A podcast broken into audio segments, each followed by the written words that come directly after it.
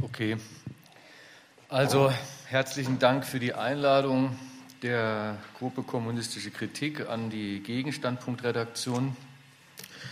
Bevor ich anfange, habe ich auch noch einen Hinweis zu dem Thema äh, sind im ganz neuen Gegenstandpunkt, im ganz neuen Heft unserer Zeitschrift, das jetzt letzte Woche erschienen ist, zwei längere Artikel abgedruckt. Der eine Artikel befasst sich mit dem Verhältnis Trump zu seinem Volk, zu seinen politischen Gegnern im Innern der USA. Und der andere lange Artikel befasst sich mit dem Thema, um das es mir heute auch zumindest so andeutungsweise gehen soll, Trumps Verhältnis zur Welt, seine Unzufriedenheit mit der Stellung der USA in der Welt und so weiter. Diese Hefte oder dieses Heft kann man da vorne käuflich erwerben, ansonsten im Buchhandel oder über übers Internet direkt beim Verlag.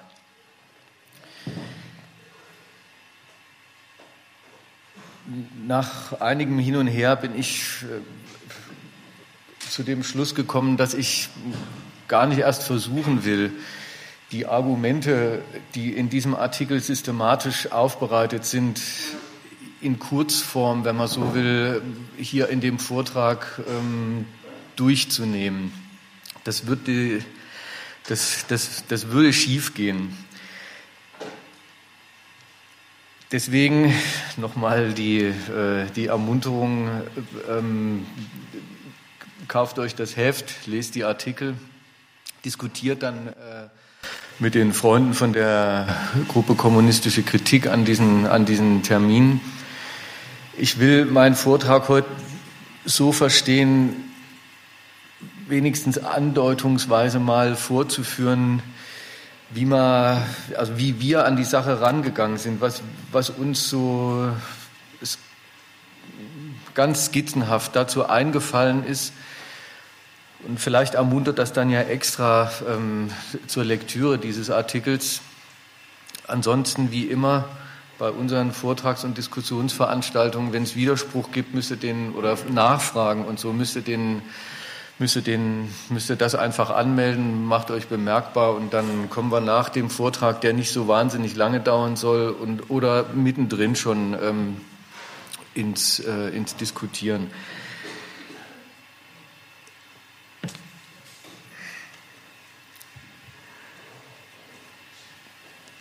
Das eine ist, ich glaube, über das eine ist man sich jetzt einig mit jedem.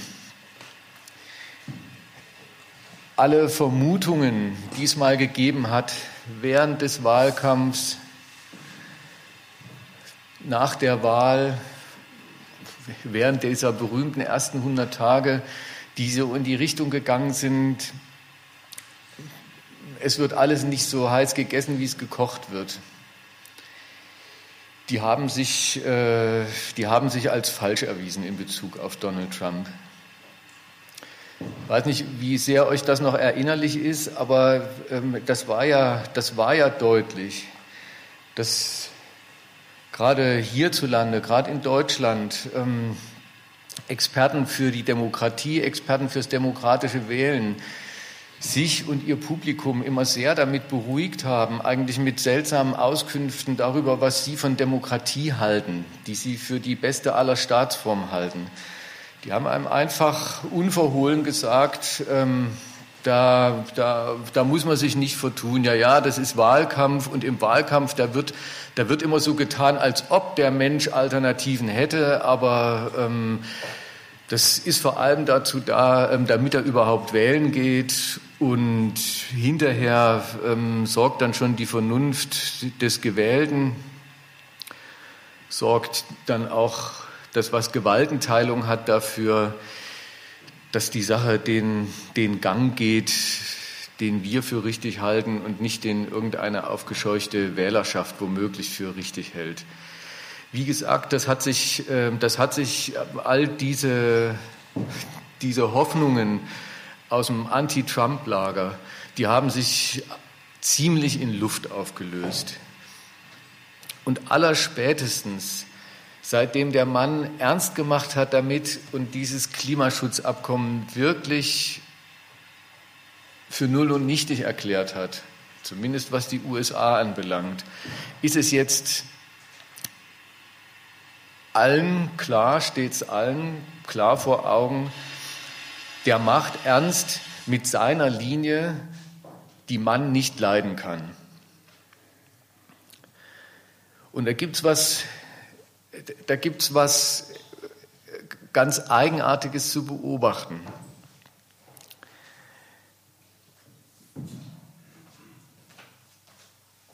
Das, das ist nicht nur so, dass der eine politische Linie verfolgt, die vielen im Ausland, offenbar auch vielen im amerikanischen Inland nicht behagt,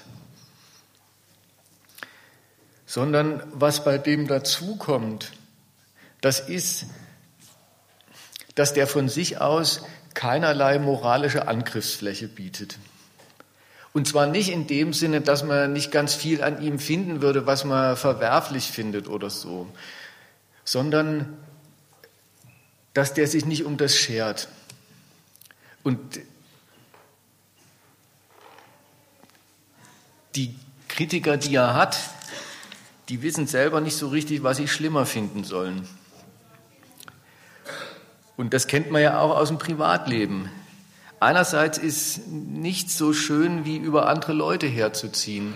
Aber auf der anderen Seite ist nicht so langweilig wie eine Beschimpfung, die den, den sie treffen soll,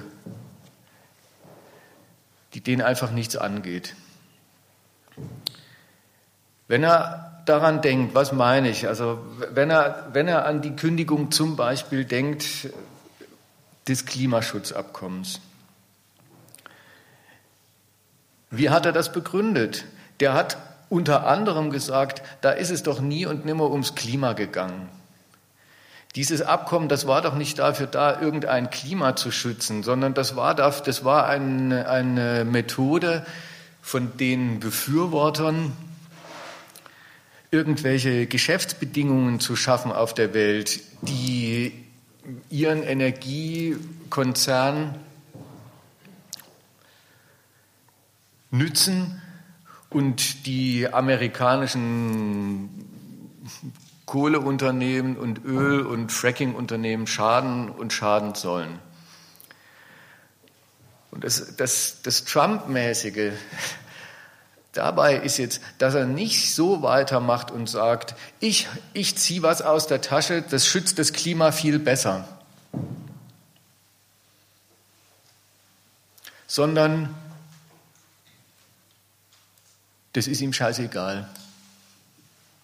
Der hat überhaupt nicht den Bedarf, dieses, dieses hohe, hehre Ziel, heuchlerisch oder ehrlicherweise, ganz egal, aber überhaupt irgendwie hochzuhalten und unter diesem Titel, vielleicht sogar mit ernsthafter Weise mit diesem Zweck, eine Einigung mit denjenigen zu erzielen, den er jetzt erstmal sagt, dass ähm, dieses schlechte Abkommen, das werfe ich euch vor die Füße. Und das zieht sich so durch und in den Reaktionen darauf kehrt das einerseits wieder und diese Reaktionen für sich, die sind auch eigenartig in, in gewissen Hinsichten. Die eine, die ich jetzt meine, die ist, man kann das gleich wieder an dem Klimaschutzabkommen machen.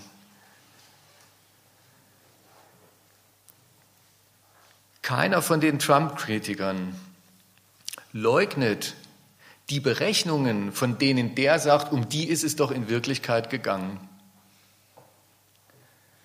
Das wäre auch nicht gut möglich. Keiner der, keiner der, der großen staatlichen Protagonisten, und das sind nun mal die Staaten, die dieses Klimaschutzabkommen abgeschlossen haben und nicht irgendwelche ähm, Eisbärenfreunde oder sonst wer. Keiner von denen leugnet dass sich an dieses Abkommen ganz viele Berechnungen in Sachen Energie, Energiepolitik, internationaler Energiemarkt geknüpft haben. Green Energy, Aufteilung von, von, einem, richtig, von einem ganzen neuen Weltmarkt in Sachen regenerativer Energien. Gleichwohl beharren sie drauf, aber das mag ja alles sein, aber trotzdem, es gibt, wir, wir haben uns doch mal darauf geeinigt und ähm, worauf man sich geeinigt hat, das muss doch wohl irgendwie gelten. Zumal wenn es um so etwas Hohes geht wie das Klima. Dieselbe Art der Trump, des Trump-mäßigen Einspruchs und der anti-Trump-mäßigen diplomatischen Reaktion kann man beobachten. Zweitens auch bei, auf dem ganzen Feld des, des Freihandels, der Freihandelsdiplomatie, dieser großen, dieser großen ähm, Abkommen wie TTIP oder TPP. Oder jetzt hat ja neulich der Trump wieder gesagt, ähm, womöglich treten die USA sogar auch aus der WTO selber aus. Trump beschimpft das alles als ein, als ein System von rechtlichen Machenschaften zu Ungunsten der USA. Und sagt, euer Freihandel, das ist doch, ähm, das ist ein False Globalism, das ist eine, eine falsche Art äh, Globalisierung, das ist die Art, wie ihr Amerika ausnutzt und Amerika den Schaden. Lasst mich mit, mit, mit diesem Global Village und unsere Globalisierung und so, lasst mich doch damit in Ruhe. Was ist die Antwort? Na, eins ist die Antwort jedenfalls nicht. Die Antwort ist nie, ähm, nein, da geht's, da geht's nicht um, da geht's doch nicht um irgendeinen konkurrierenden Nutzen, den wir verfolgen würden. Auch das wäre ja, auch das wäre ja verrückt wo einem TTIP, solange darüber noch verhandelt worden ist, ja immer damit angepriesen worden ist, seitens zum Beispiel der deutschen Regierung gegenüber ihrem deutschen Volk oder gegenüber den Europäern. Das stärkt die, das stärkt die Position der europäischen Unternehmen gegenüber den Konkurrenten aus Asien und aus dem Rest der Welt. Also auch hier ähm, ist die, ist, geht die Zurückweisung nie so, dass, dass die Befunde, die dieser Mann trifft, im Prinzip zurückgewiesen werden, sondern so, dass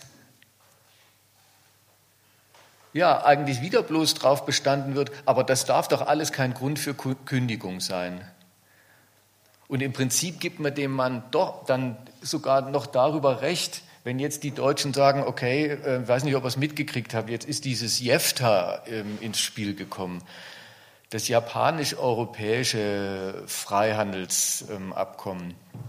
Äh, jetzt, wo, wo, TTIP, äh, wo TTIP in Frage steht oder, oder abgesagt ist, wo das TPP ohne Amerika stattfindet, bestehen die, die's, die's, die das immer wollten gegenüber den USA drauf. Ja, dann muss ich, dann, dann halten wir an unserem Nutzen, den wir uns davon versprechen, dann müssen wir halt an dem festhalten ohne die USA. Und sogar, um noch ein drittes, letztes Beispiel zu sagen, sogar die, die Kritik von Trump an der EU, das wäre ein von Deutschland inspiriertes, von Deutschland angeführtes Anti-Amerika-Projekt. Noch nicht mal oder auch gerade, wie auch immer, jedenfalls auch da nicht getraut sich irgendein, irgendein europäischer Führer und erst recht nicht getraut sich die Merkel abzustreiten, dass es das ist, weil es das ist. Und wieder ergänzen sie es eigentlich bloß, um ja, um ihre Position. Das darf aber, ähm, das darf aber nicht, äh, das darf doch aber nicht die Haltung Amerikas äh, ähm, zur EU bestimmen. Dass, dass die Amis dann sagen, jedes Land, was aus der EU austritt, ähm, das ist uns gerade recht. Das darf, doch, das darf doch nicht der Hinderungsgrund sein, dass man konstruktiv zusammenarbeitet.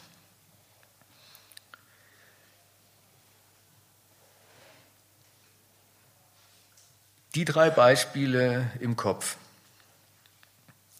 Vielleicht noch das vierte von übermorgen oder in drei Tagen, dieser G20-Gipfel. Jeder weiß, da stehen, lauter, da stehen lauter Sachen auf der Tagesordnung, die total umstritten sind. Das, was noch am wenigsten umstritten ist, ist, ähm, ist die Sache mit dem Terrorismus, aber äh, über alles andere ist, äh, über alles andere ist ein heilloses äh, Streiten, und zwar gar nicht nur zwischen 19 und den USA, sondern irgendwie zwischen allen. Was die Klimafrage anbelangt, was die, was die ganze afrikanische Schuldenfrage, was die Gesundheitsfrage anbelangt und so weiter und so fort. Dem Trump wird gar nicht vorgeworfen, er wird in irgendeiner speziellen Hinsicht, in Bezug auf ein spezielles Thema, einen ganz speziellen, äh, eine ganz spezielle Kontraposition beziehen. Das auch. Aber vor allem wirft man ihm vor, dass er das ganze Prinzip, alles muss doch irgendwie Gegenstand der Einigung sein, alles muss doch irgendwie Gegenstand jedenfalls des sich drüber, sich drüber austauschend sein zwischen solchen Nationen wie diesen G20, zwischen solchen, in, in, so einem Zirkel wie dem G7, was neulich mal stattgefunden hat.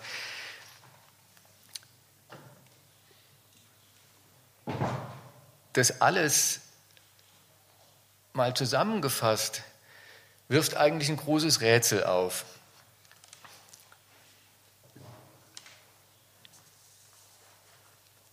Offenbar, offenbar ist das, was der Trump gekündigt hat, wogegen er sich aufstellt, was er für wertlos, für nichtig, für sogar für antiamerikanisch befindet. Offenbar ist das eine Gemeinsamkeit gewesen mit den anderen, die ausweislich dessen, was die sagen, Konkurrenz zwischen denen nicht aus, sondern immer eingeschlossen hat.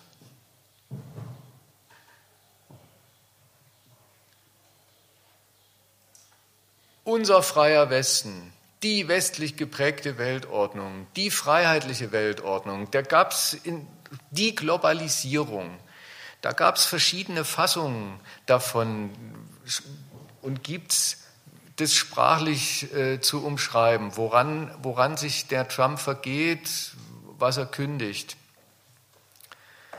Das ist offensichtlich ein sehr eigenartiges Ding.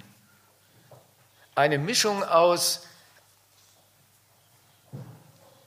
Konkurrenz und Konsens.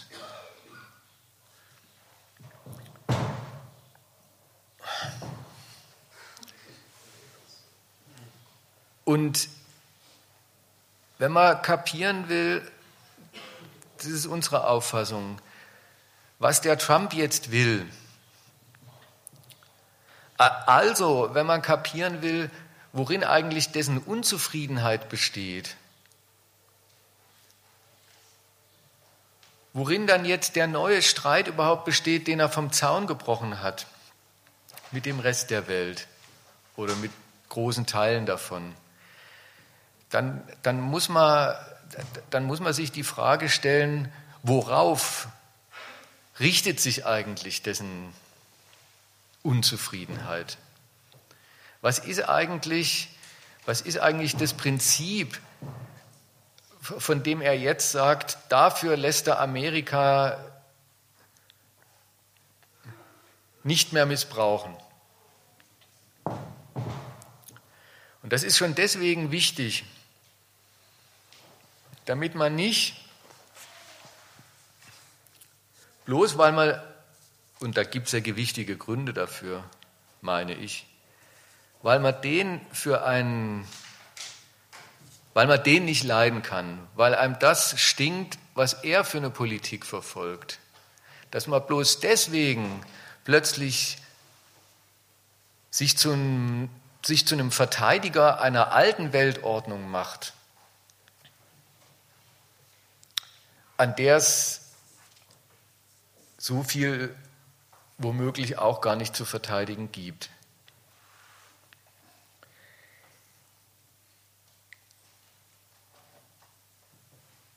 Also, in diese Fragen will ich zumindest mal so andeutungsweise reinstochern. Was kündigt er da eigentlich? Von welchem Standpunkt aus, mit welcher Unzufriedenheit? Und was setzt er dagegen? Schauen wir mal, wie weit wir da heute äh, in unsere Debatte kommen. Das Erste, was, was jeder weiß, was so auffällt, was ihm als Nationalismus, teilweise als Isolationismus ähm, reinge, reingerieben oder vorgeworfen wird, ist, dass er, dass er an jedem Punkt betont, noch bevor gefragt worden ist,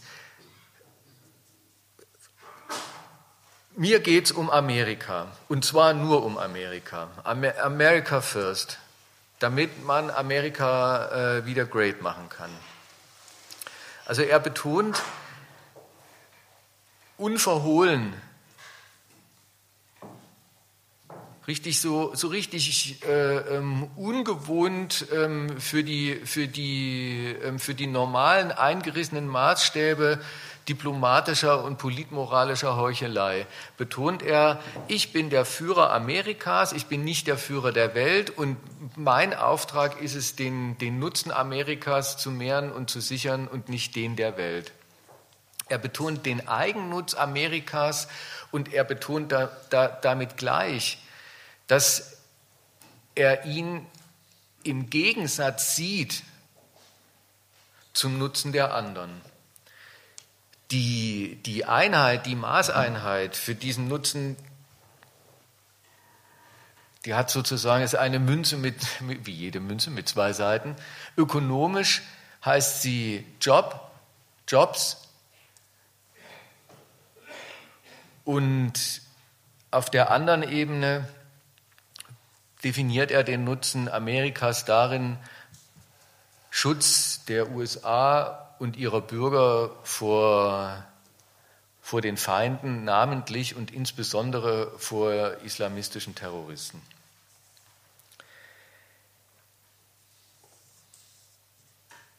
Den Eigennutz, und auch das ist jetzt überhaupt noch keine Theorie, sondern das kriegt man so mit, diesen Eigennutz den sieht er nicht nur gefährdet, sondern den sieht er richtig beschädigt, beschränkt, gefesselt. Dadurch, dass die USA sich in einem, wenn man so will, in einem, in einem Netzwerk von lauter internationalen Vereinbarungen befinden, die, wenn man ihm glauben will, Amerika alles verbieten und den Konkurrenten und Gegnern Amerikas alles erlauben. Also TPP, die Amerikaner müssen zusehen, wie die Chinesen äh, an der Währung herum manipulieren und gleichzeitig ähm, können sie nichts machen, um ihren Standort zu schützen und ähm, ist, ihnen, ist ihnen jedes bisschen Protektionismus äh, äh, verboten. Lauter schlechte Deals, lauter schlechte Abkommen, sagt er. Das, das ist die Globalisierung, auf die, sich, ähm, auf die sich Amerika eingelassen hat, die das amerikanische Establishment vor ihm sogar nicht nur zugelassen, womöglich sogar befördert hat. Und das, sagt er, das wird er rückgängig machen. Amerika wird sich an keine Regelungen mehr halten, die ihm schaden und die ihm schaden sollen. So ist ungefähr seine Ankündigung, das kennt ihr, glaube ich, alles halbwegs. Und er macht sich dran und hat schon, das wisst ihr auch, hier ein Abkommen gekündigt, da einen Strafzoll erlassen, hat mit seinen NAFTA-Kollegen äh, telefoniert und sie zu Neuverhandlungen, äh, sie zu Neuverhandlungen ermuntert und so weiter. Das Klimaschutzabkommen ist mit einem Fingerschnipp für ihn ungültig, weil er zu dem Schluss gekommen ist, genau daran gibt es nichts zu verbessern, das muss man einfach nur, das, das muss man einfach nur kündigen. Jetzt kann man daraus ein paar erste Schlüsse ziehen, vorsichtiger Art, hinsichtlich der, der ersten entscheidenden Frage, die ich vorhin mal aufgeworfen habe. Worauf richtet sich eigentlich dessen Unzufriedenheit? Was ist denn die Welt, mit der er, durch die er Amerika ähm, so betrogen und, und, ja, betrogen und beschädigt sieht?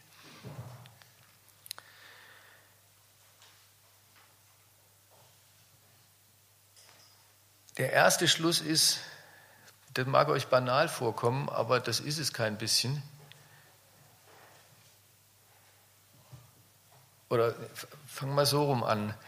Das kennt man auch von sich, dass man, ähm, dass man mit so mancher Regelung unzufrieden ist, bei der man sich schlecht behandelt fühlt, die man ungerecht findet. Nur weiß jeder, dass die Unzufriedenheit mit einer Regelung, mit einer Vorschrift, mit einem Gebot oder mit einem Verbot, die eigene Unzufriedenheit damit, das, womit man unzufrieden ist, noch lange nicht aus der Welt schafft. Ich kann mich über meinen individuellen Spitzensteuersatz ärgern, wie ich will. Ähm, zahlen muss ich ihn nachher doch. Ich kann die äh, BVG-Tarife für überhöht halten. Na gut.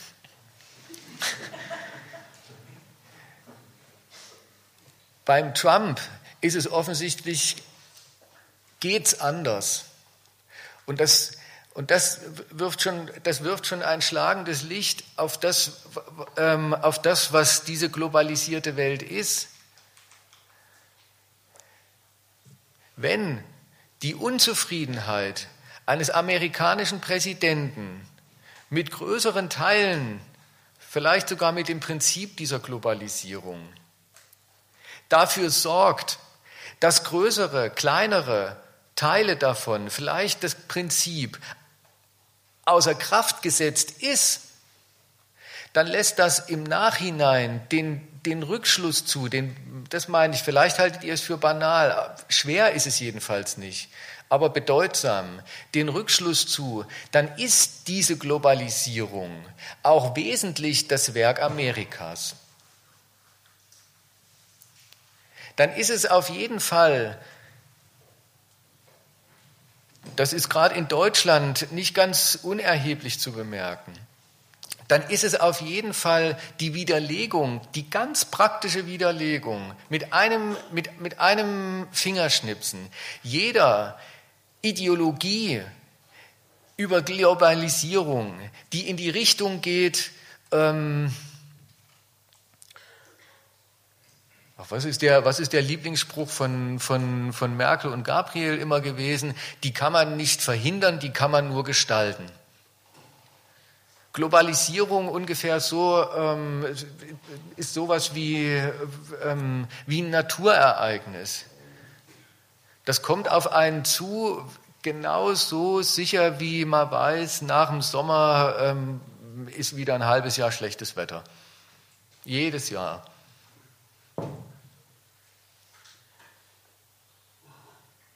Jede Ideologie, die in die Richtung geht, gerade von unter Kritikern total verbreitet, Globalisierung, Das ist, wenn Staaten sich, wenn Staaten sich zurückziehen und die Welt und die Gestaltung der Welt dem Kapital überlassen. Jeder, jeder Gedanke eigentlich, jede Vorstellung, die in die Richtung geht, das ist ein Sachzwang und Staaten leisten dem Vorschub, wenn sie sich zurückziehen. Dem, dem schlägt der Trump mitten ins Gesicht. Die Lehre, die kann man sich, äh, die, die, die kann und die sollte man sich antun. Der führt vor, dass die Globalisierung, über die der sich aufregt, Staatenwerk ist und dass die dann auch deswegen genauso lange Bestand hat, wie die Staaten, die sie machen, und das sind namentlich die USA, daran festhalten. Der zweite Schluss, der in eine ähnliche Richtung geht. Er kritisiert die Globalisierung nicht mit Phrasen vom ähm, hungernden Menschen, die, wenn man das nur 300 Jahre vor sich hingehen lässt, dann vielleicht auch alle irgendwann nicht mehr hungern. Der, der, der, der, redet, nicht, ähm, der, der redet nicht über über sonst was, sondern der sagt, mein Einspruchsgrund gegen das, was diese globale Wirtschaft, überhaupt dieses ganze globale System ist, das ist der ökonomische Nutzen der USA, der dadurch nicht befördert, sondern untergraben wird.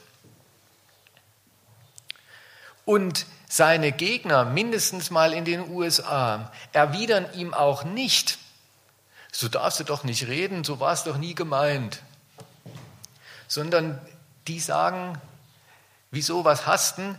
Der Nutzen, der wird doch im Prinzip durch diese Art von Weltwirtschaft nach wie vor gesichert.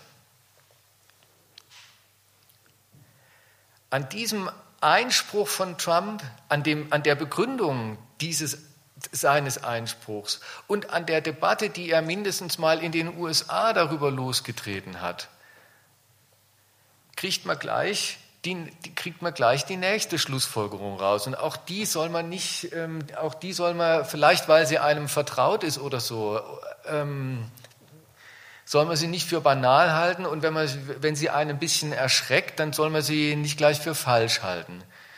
Wenn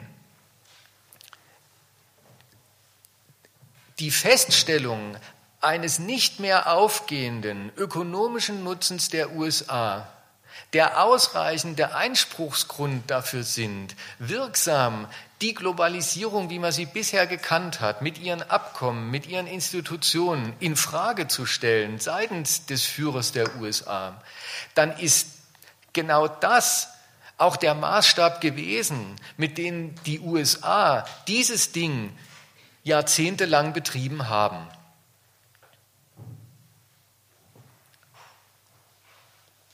Also, nächster Schluss.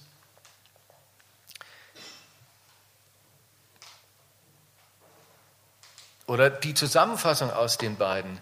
Der, der, die, die Auskunft, die man, die, die, die Auskünfte, die einem Trump gibt,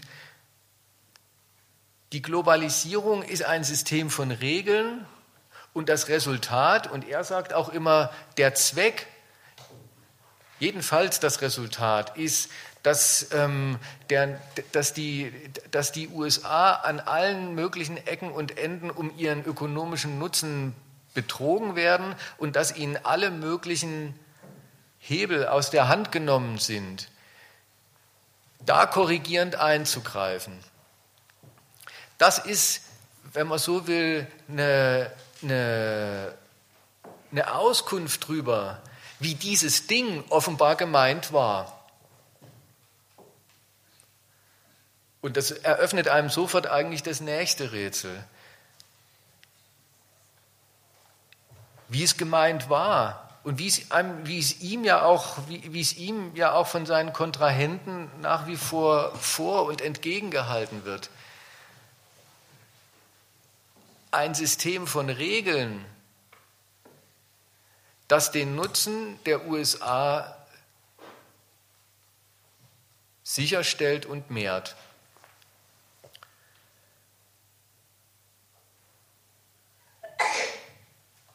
Wie soll, wie soll das eigentlich gehen oder gegangen sein? Was ist denn da gegangen?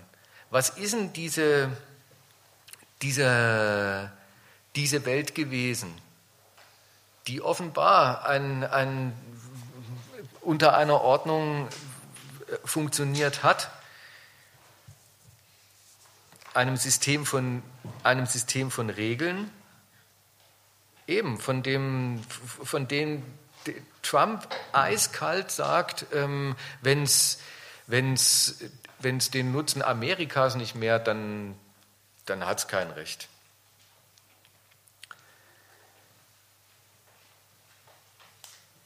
Also meine ich, das, das ist die Frage, die man sich beantworten muss, mit der, gleich mit der Zusatzfrage dazu, ähm, wie, wie, kommt er jetzt eigentlich auf seine Unzufriedenheit? Dahingehend kann man ja auf jeden Fall schon mal den, den Schluss ziehen. Offenbar ist die Nutzenbilanz äh, gemischt. Offenbar lässt die, lässt die wirklich zu wünschen übrig. Unsere Auskunft, unsere theoretische Auskunft, das sage ich jetzt gleich so als These vorweg, ist die, da ist was an ein gewisses Ende gekommen, was immer schon ein ziemlicher Widerspruch war.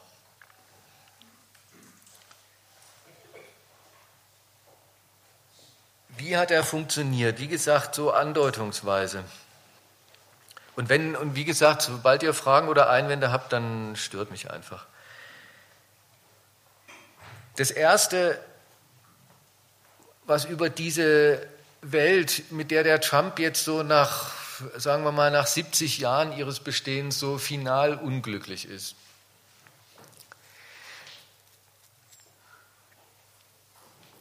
Und das klingt jetzt wieder total banal, ist es aber überhaupt nicht dieses Global Village, was waren eigentlich dessen Bewohner und was sind's? Und wer jetzt denkt, naja, Antwort einfach, acht Milliarden Menschen, der hat sich schon getäuscht. Das, was da globalisiert worden ist, das ist nicht einfach eine Welt, die von ganz vielen Menschen bewohnt wird, sondern, sondern was da einer Ordnung unterworfen worden ist, was da eine Ordnung hatte, das war eine Welt von Staaten.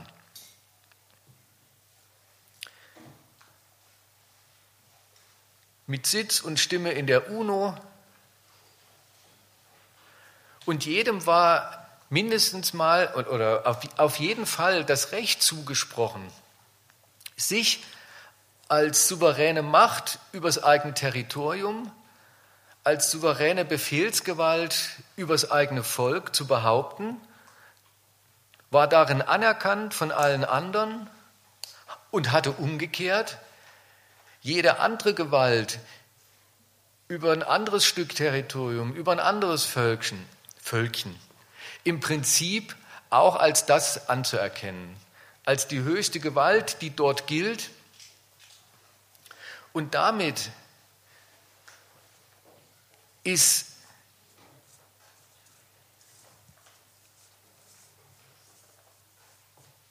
erstens nicht nur das als Lebensprinzip der, der, der, der Völker legitimiert worden und in, so richtig in Kraft gesetzt worden. Das ist, ein, das, ist das Leben der, der Leute auf der Erde überhaupt bloß als, ähm, als Völker von Staaten gibt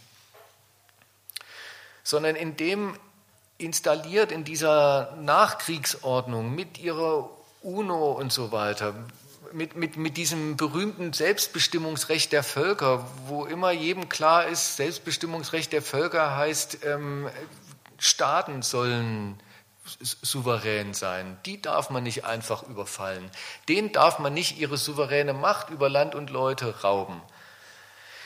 Dann ist nicht nur dieses das als Lebensprinzip der Leute, dass sie, dass es ein menschliches Leben auf dem Globus nur als Basis von Staatsmächten gibt, festgeschrieben worden.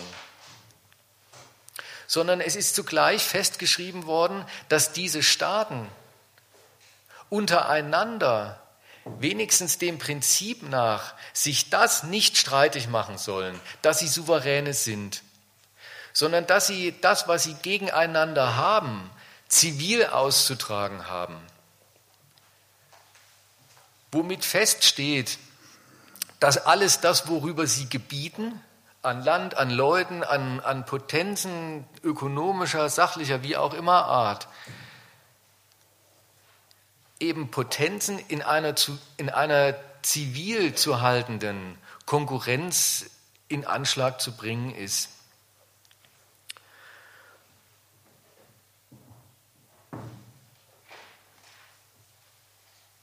Schon an der Stelle ist klar, sowas ist nicht einfach eine Gleichmacherei. Und sowas war auch nie als Gleichmacherei gemeint. Und es ist ja auch was anderes rausgekommen als ganz viel gleichartige staatliche Gebilde. So richtig schlagend wird das, wenn man sich den ökonomischen Inhalt dieses zivilen Zusammenlebens der Staaten anschaut, ein bisschen näher, und auch das ist ja kein Geheimnis, das war eine zivile Staatenordnung, die hat nicht nur vorgeschrieben, im Prinzip hat, hat alles, was man voneinander will, zivil abzulaufen, sondern da war immer schon inbegriffen, dass der ökonomische Inhalt davon kapitalistischer Art ist. Richtig ausdrücklich ist der ganze ökonomische Sinn und Zweck, diese zivilisatorischen Errungenschaft, mit, mit, den, mit dem GATT und, und so weiter, mit allen möglichen Abkommen und, und, und Systemen von Abkommen und Institutionen festgeschrieben worden, die ausdrücklich den Gehalt hatten, dass Staaten miteinander Warenhandel betreiben, dass das Kapital zwischen denen hin und her ähm, zu gehen hat, dass sich also hin und her gehen soll, dass es sich, ähm, dass es investiert werden darf hier und dort, welche welche Modi des Geldumtauschens und so weiter und so fort zu gelten haben, wie Eigentumsrechte zu sichern sind, wie überhaupt ähm, Verträge ähm, völkerrechtlich genormt ähm, ähm, abzuschließen sind und so weiter. Da merkt man, das ist, eine, das, das, ist eine, das ist ein System gewesen, die Staaten der Welt auf eine zivile Konkurrenz um den kapitalistischen Nutzen aus der Welt einerseits festzulegen und andererseits sie dazu zu ermächtigen, sie dazu zu lizenzieren.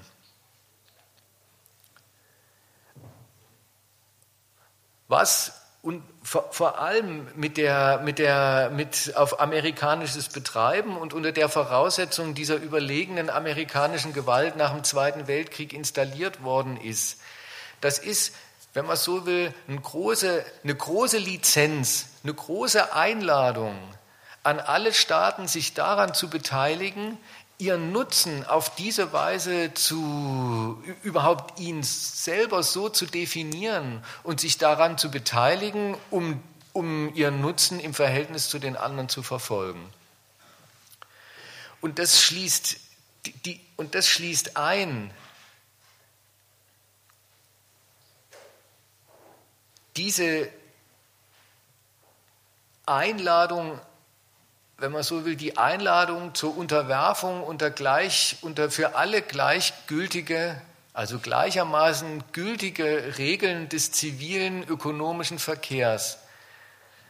Das schließt ein, dass, das, dass die Nationen sich daran unterscheiden,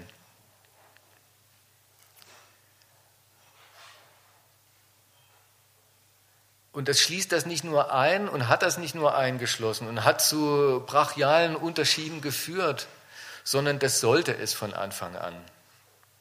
Eigentlich ist das, wenn man, ist man hier an dem Punkt eigentlich ähm, an, dem, an, der, an der ganzen, wenn man es so will, wenn man es als, als Trick bezeichnen will, an dem ganzen, ähm, also richtig am, am Kern dieses historischen Tricks.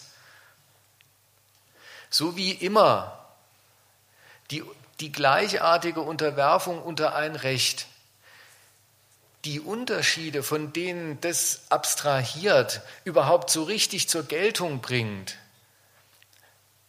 so ist das auch und gerade im, im Bezug auf, ähm, auf diese Staatenwelt der Fall gewesen und ist es der Fall, den auf diese Weise von Amerika angeordnet und angeboten wurde. Eine internationale Konkurrenz darum, wer sich als kapitalistischer Standort, welche Nation sich als kapitalistischer Standort behaupten kann, wer die Welt möglichst umfassend durch Handel von Waren, Kapital, Dienstleistungen die Welt umfassend für sich benutzen kann. Wenn das die gleich, wenn, wenn das die gleiche Regel ist, die für alle gelten soll, dann werden alle Unterschiede so richtig schlagend, die die Nationen aufzuweisen haben. Wenn, wenn das die Regel ist, hier wird zivil konkurriert, mit Geld, mit, mit, mit Handel und so weiter, das, das nivelliert nichts, sondern das macht die Unterschiede so richtig scharf, die die Nationen aufzuweisen haben in Bezug auf diese Mittel.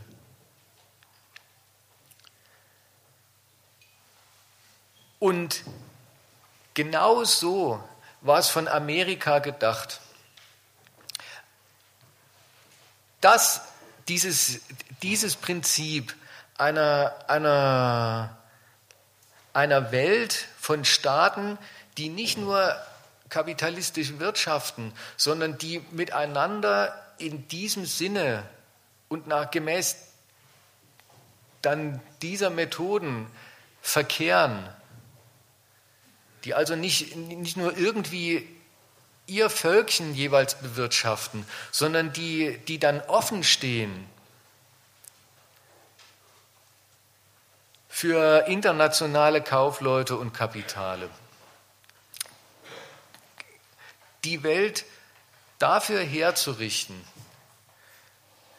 das war, das war gleichbedeutend damit, die Welt für die in jeder Hinsicht überlegenen amerikanischen Kapitale zu öffnen und auszugestalten. Das, das ging bis hin dazu, oder was heißt ging bis hin dazu, das ging überhaupt schon damit los, dass, dass vielen Nationen am Anfang überhaupt äh, die Mittel dafür abge die, die sachlichen ökonomischen Mittel, nämlich Kapital und ein ordentliches Geld, ein nationales, abgegangen sind dafür, sich überhaupt daran zu beteiligen. Sogar das haben die Amerikaner denen mit einem IWF und einer Weltbank so richtig spendiert.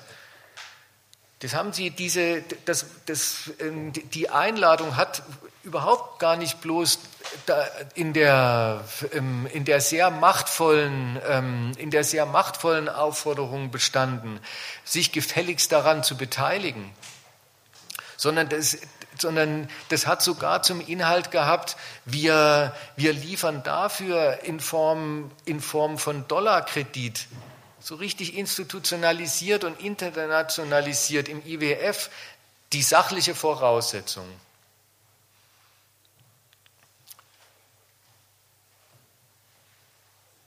Und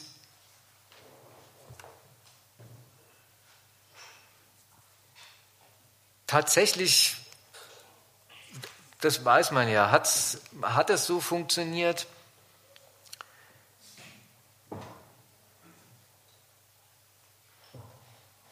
Und da muss man ernst nehmen, das hat den USA es tatsächlich eingebracht, dass sie ihren, ihren nationalen Egoismus, ihren nationalen Nutzen, Mehrung amerikanischen Kapital, amerikanischer Kapitalmacht, amerikanischen Kapitalreichtums, darüber Amer äh, ähm, Mehrung amerikanischen Staatsreichtums, dass sie, dass sie diesen Nutzen verfolgen konnten und verfolgt haben und dann aber auch verfolgen mussten. Auf die Weise, dass sie sich immer, dass sie sich jahrzehntelang um die Ordnung gekümmert haben, unter der das alles ablief. Das ist, das ist deswegen ähm, etwas, also das ist deswegen so entscheidend, weil es erstens wirklich was historisch ganz Einmaliges ist. Dass eine, dass eine, dass, da hat es eine Nation hingebracht, ihre, ihre Vormacht, ihr, ihr, ihren imperialen Erfolg, wenn man so will, nicht einfach als Übermacht gegen den Rest der Nationen zu setzen, sondern das so auszugestalten, dass sie, dem, dass sie ihre Vormacht, ihre Übermacht, ihre Suprematie in ökonomischer wie in politischer Hinsicht so in Anschlag gebracht haben, dass sie, dass sie den Rest der Staaten, wie gesagt, der Staatenwelt in eine Ordnung hineinbuxiert haben die selber, also die Ordnung, die den, die den Eigennutz der anderen gar nicht einfach bekämpft hat, die gar nicht, das war gar nicht ein, ein, ein System von Regeln des Verbots nationalen Eigennutzes. Das war gar nicht ein System von Regeln, ihr müsst, ähm, ihr müsst immerzu bloß ähm, amerikanische Kapitale bedienen sondern das war ein System der Definition von nationalem Eigennutz. Und der hatte einen Inhalt, dass er einfach als Gültigkeit von, als, als die Gültigkeit einer Ordnung dafür sorgen sollte und dafür gesorgt hat, dass er, dass er die Sonderstellung Amerikas, die er zum Ausgangspunkt hatte, immerzu reproduziert hat. Ja, wenn jedes Land allen Kapitalen offen steht, dann hat davon die Nation mit den größten und den konkurrenzfähigsten Kapitalen am allermeisten.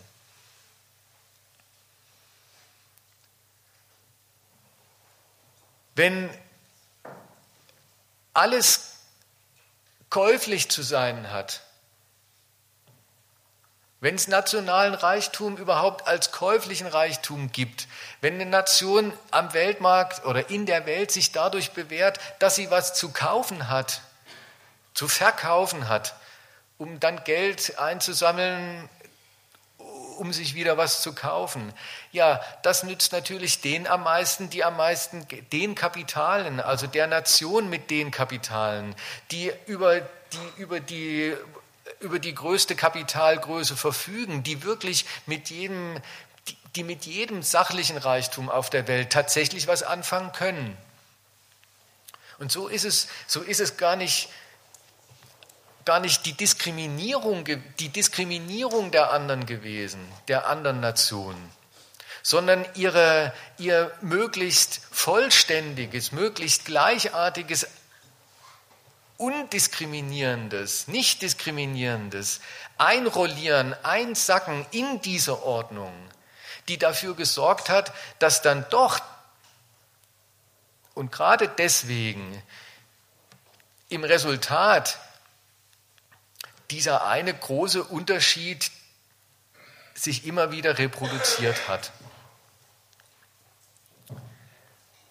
Das ist nie einfach eine Heuchelei gewesen, wenn Amerikaner, amerikanische Präsidenten gesagt haben, wir, wir kümmern uns, wir sind die indispensable nation. Die Welt braucht uns.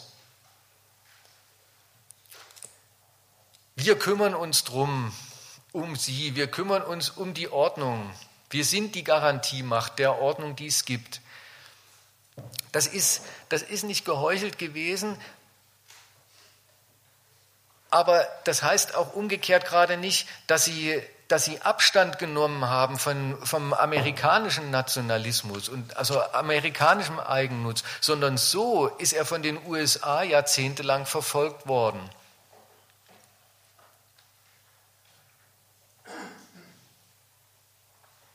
Als eben, als sozusagen, man stellt sich drüber über die Konkurrenz tritt, tritt hinter sie zurück, tritt hinter das Eigenleben, das, das, das ökonomische und rechtliche Eigenleben zurück. Ja, bitte. Ja, bitte.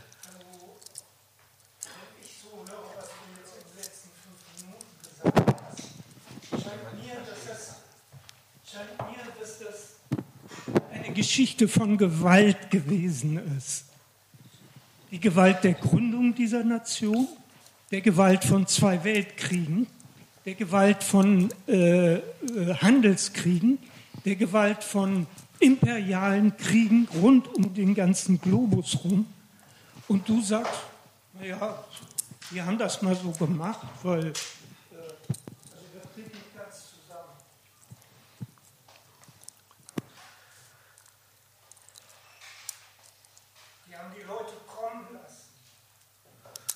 Welche Leute? Oder die anderen Völker kommen lassen, einkaufen lassen, eingeladen. Das ist doch, das ist doch Unsinn. Das ist doch eine Geschichte der Gewalt. Ja, eben.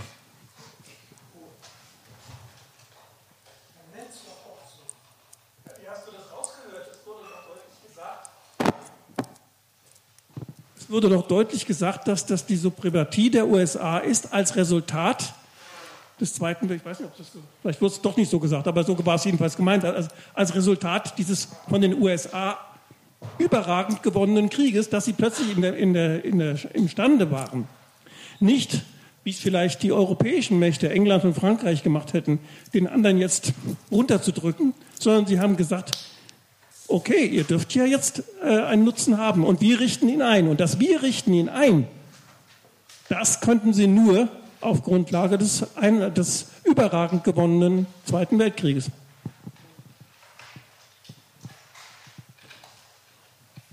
Vor allem hast du schon bei einer ganz entscheidenden, wenn du, also das ist jetzt etwas länger her als fünf Minuten, aber ein, ein, äh, bei einem ganz entscheidenden Unterschied, auf den ich sehr viel Wert gelegt habe am Anfang, ähm, den hast du, ähm, ach so, schade, ja. Vielleicht ist dir aufgefallen, dass die Amerikaner als amerikanische Macht sowieso von Haus aus erstmal gar nicht mit Völkern zu tun haben, sondern mit anderen Staaten. Und das heißt, die, Amerika, die, die, die USA, die hat sich's angelegen sein lassen, das Prinzip Alle Völker leben unter dem Regiment einer staatlichen Macht. Überhaupt erst so richtig durchgehend zu dem Organisationsprinzip des Globus zu machen. Überall ein, ein, ein souveräner Staat, dessen Machtwort gilt im Innern und der Inhalt des Machtworts kriegt von uns eine entscheidende eine entscheidende Regel von uns, den USA, eine entscheidende Regel verpasst. Sein ökonomischer Inhalt ist Kapitalismus und das, das Prinzip seines Verfahrens nach außen ist Öffnung. Und dass das, dass das ganz viel Gegensatz beinhaltet, das, ich habe das versucht auszuführen, das, das macht, das ist gerade die Art, eine Konkurrenz zu organisieren, den Gegensatz von Nationen, der den Inhalt hat, Konkurrenz um, um nationalen Reichtum in kapitalistischer Form zu organisieren. Dass das eine Gewaltangelegenheit ist, dass das auch zwischendurch immerzu Gewalteinsätze bedarf, ja, das, ähm, das habe ich, äh, hab ich nicht geleugnet. Nur muss man sich klar machen, dann hatten die, dann hatten alle Gewalteinsätze der USA auch diesen Zweck und Inhalt. Die sollten nie einfach ein fremdes Land erobern, damit man sich draufsetzen kann, die anderen ähm, und den anderen quasi wie, wie in Zeiten des Kolonialismus ähm, hat man dann was weggenommen. Sondern das war immer, das, das, alle Gewaltaktionen waren, waren darauf bedacht, waren so gemeint und vor allem die eine ganz große, 40 Jahre lang andauernde Gewaltaktion, nämlich diese Kriegsfront ähm, gegen die SU und ihren Block, die war, waren alle darauf ausgerichtet, dass ich dieser Weltordnung, diesem, diesem egalitären Prinzip von souveräne Staaten konkurrieren, zivil um kapitalistischen Nutzen und Kapitalisti um den Nutzen aus wechselseitiger kapitalistischer Benutzung, dass sich kein Staat dem entziehen kann. Da merkt man, da ist gerade dieser, da, da ist dieser Anspruch, dieser Anspruch der kommt nicht nur von der Gewaltüberlegenheit her, sondern der, ähm, der, der war es den USA auch 40 Jahre lang wert, bis, bis hin zur Planung eines Weltkriegs. Keinen Entzug zuzulassen. Und unterhalb der Schwelle von dem, äh, äh, dieses Weltkriegs haben sie ja ähm, ja, das, aber das haben Sie ja selbst gesagt. Nur ist das, ähm, nur wichtig ist, dass man versteht, das ist nicht, das ist nicht ein Gegensatz gegen das Prinzip einer zivilen Weltordnung, sondern, man, sondern da wäre mal der Punkt angekommen, an dem man sagt, ach so, so ein Mist ist also eine zivile Weltordnung. Weil ihr ganzer, nochmal, die Ordnung welcher Subjekte ist es eigentlich? Das schon im allerersten Punkt. Es ist die Ordnung von Souveränen. Und was sind denn Souveräne anderes? Also wenn einem Gewalt erst dabei einfällt, äh, ähm, sie, sie, äh, sie führen Kriege gegeneinander. Und vor allem führt immer der Stärkste von ihnen, der führt immer die allermeisten Kriege. Dann kommt man reichlich spät. Souveräne sind selber nichts anderes als Gewaltverhältnisse durchgesetzt nach innen, anerkannt von ihren Völkern und gegeneinander mit Militär abgesichert die Behauptung, ich bin die Instanz meines Rechts, ich, ich lasse über mir nichts gelten. Solche Gewaltsubjekte, politischen Machtsubjekte, überhaupt, ähm, also erstens um die geht da redet man schon mal schon ganz grundsätzlich über Gewalt.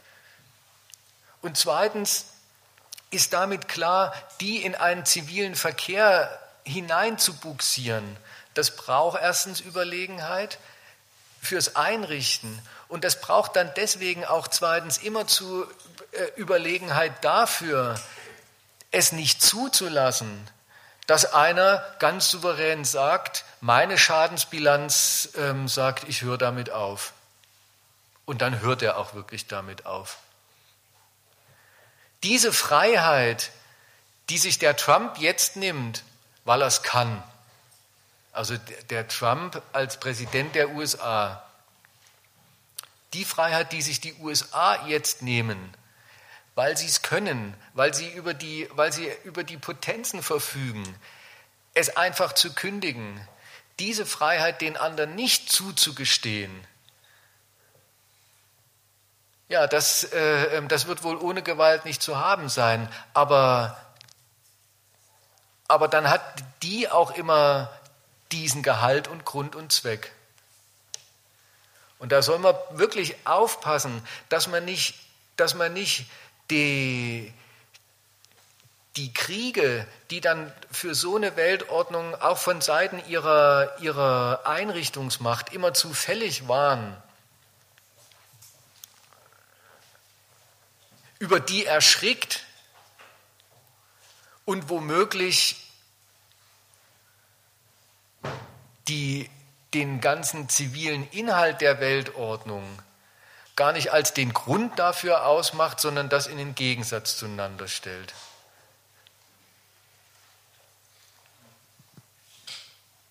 Ich, ich wollte mal was fragen. Ich erinnere mich an einen Staatenblock nach dem Zweiten Weltkrieg. Die haben diese sensationelle Chance und Möglichkeit, sich kapitalistisch zu betätigen, erstmal abgelehnt. Die haben da was Eigenes veranstaltet. Und in dem Zusammenhang wollte ich mal fragen, es bedarf doch auch ein Stückchen weit der Vorstellung, dass es eine Riesenchance für einen ist, für sein Kapital. Findet übrigens auch im Kleinen statt, selbst bei Leuten, die Lohnarbeit verrichten.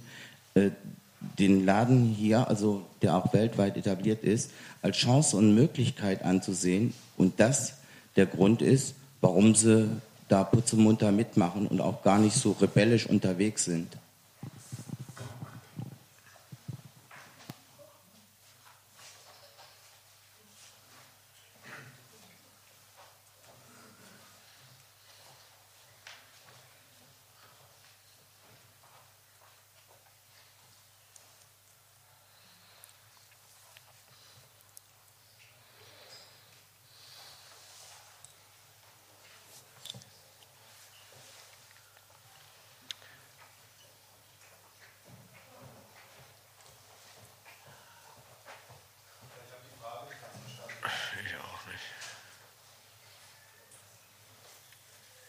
Dann das doch nochmal. Also ich.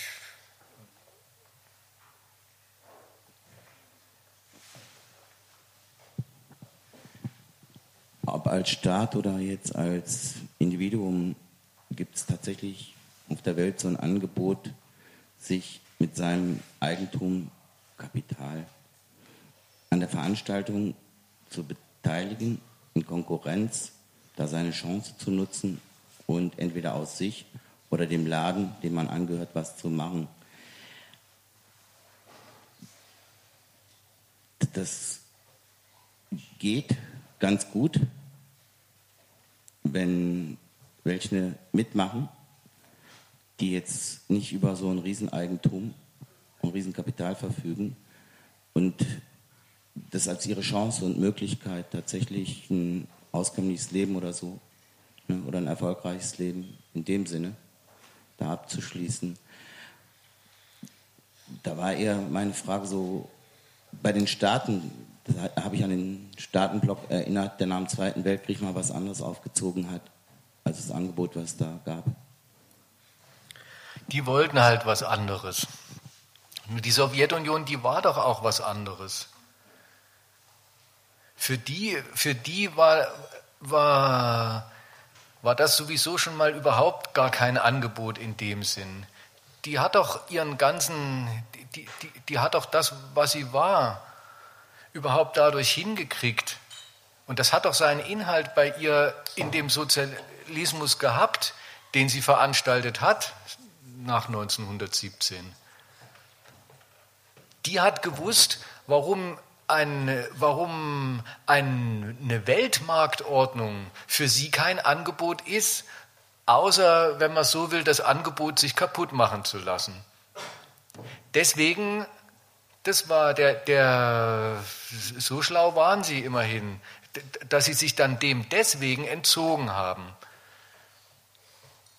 Mit der Konsequenz, dass sie von den USA praktisch mitgeteilt bekommen haben, dass es kein Angebot, dass es nicht ein Angebot in dem Sinn ist, äh, ähm, dass man auch ablehnen kann,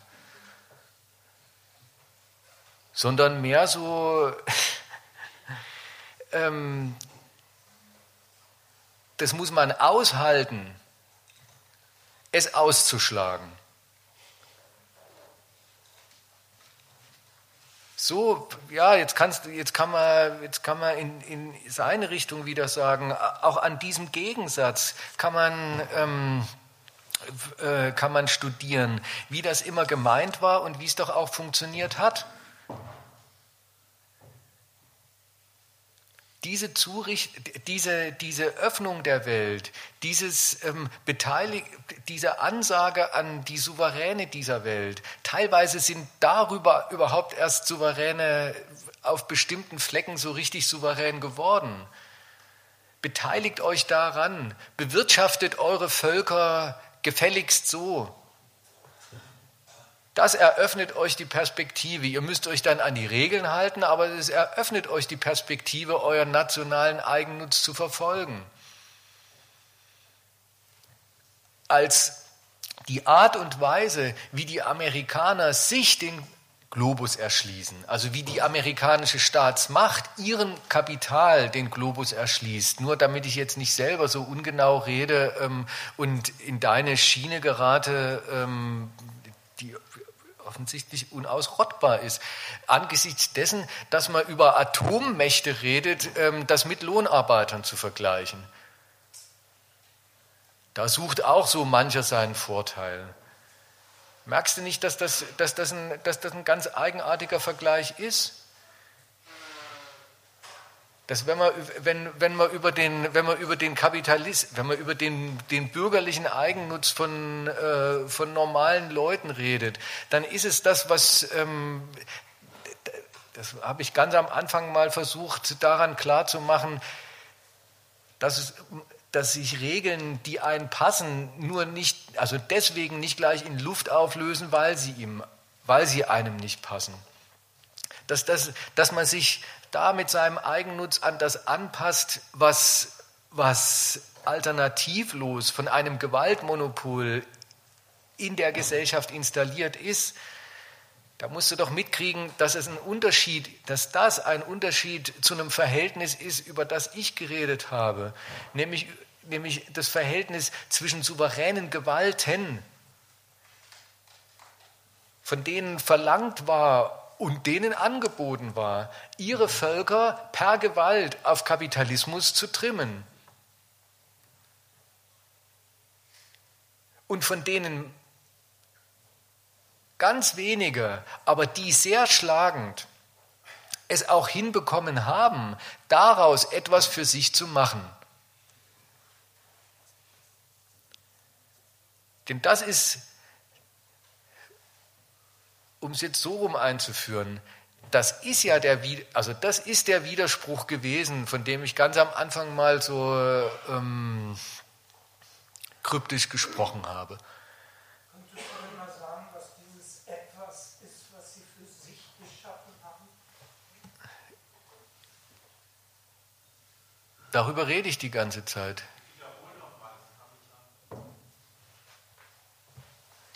Du musst mal sagen, was dir, was dir fehlt oder ja.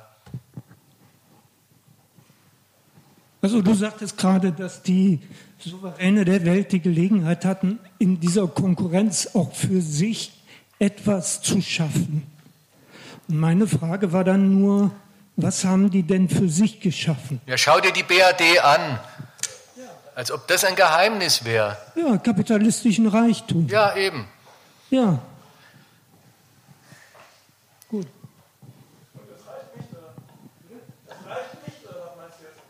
Doch, aber es, es ist völlig bestimmungslos.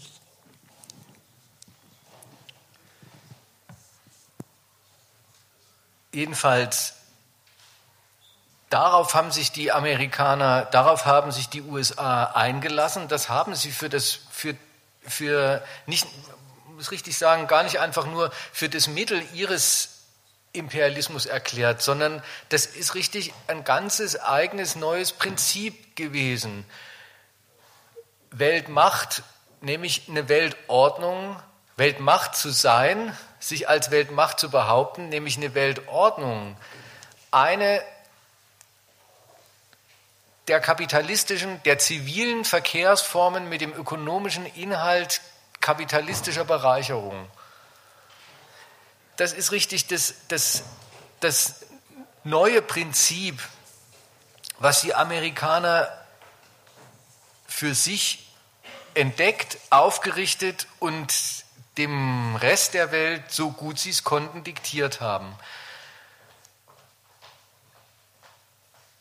ein paar Nationen ist es gelungen, den Widerspruch, der, der darin steckt, so richtig für sich produktiv zu machen. Der Widerspruch, der lautet, wenn Beherrschung der Welt, Benutzung der Welt, Fortschreibung der, der, der vorteilhaften Benutzung und Ausnutzung der Welt gerade darüber geht, dass man den anderen Nationen nicht ihren Materialismus immer verbietet, sondern dass man ihnen einen, einen Materialismus verordnet und darauf setzt, wenn die ihren Materialismus betreiben, wenn die bei sich zu Hause sich um ihren kapitalistischen Standort kümmern, dann können wir als USA davon auf jeden Fall immer, in welcher Form auch immer, aber letztlich immer profitieren. Das beinhaltet nun mal den Widerspruch, dass, der, dass sie gerade das, was sie für sich als das schlagende Instrument entdeckt haben, auch den anderen rechtlich erlaubt und sogar materiell ermöglicht haben.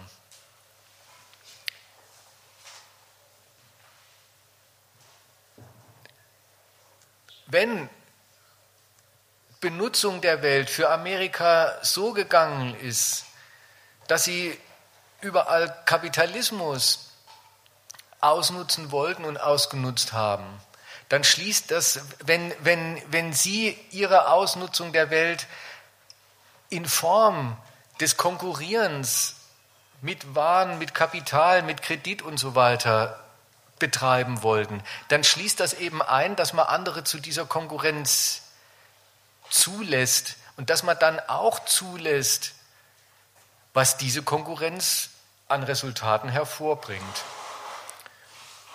Und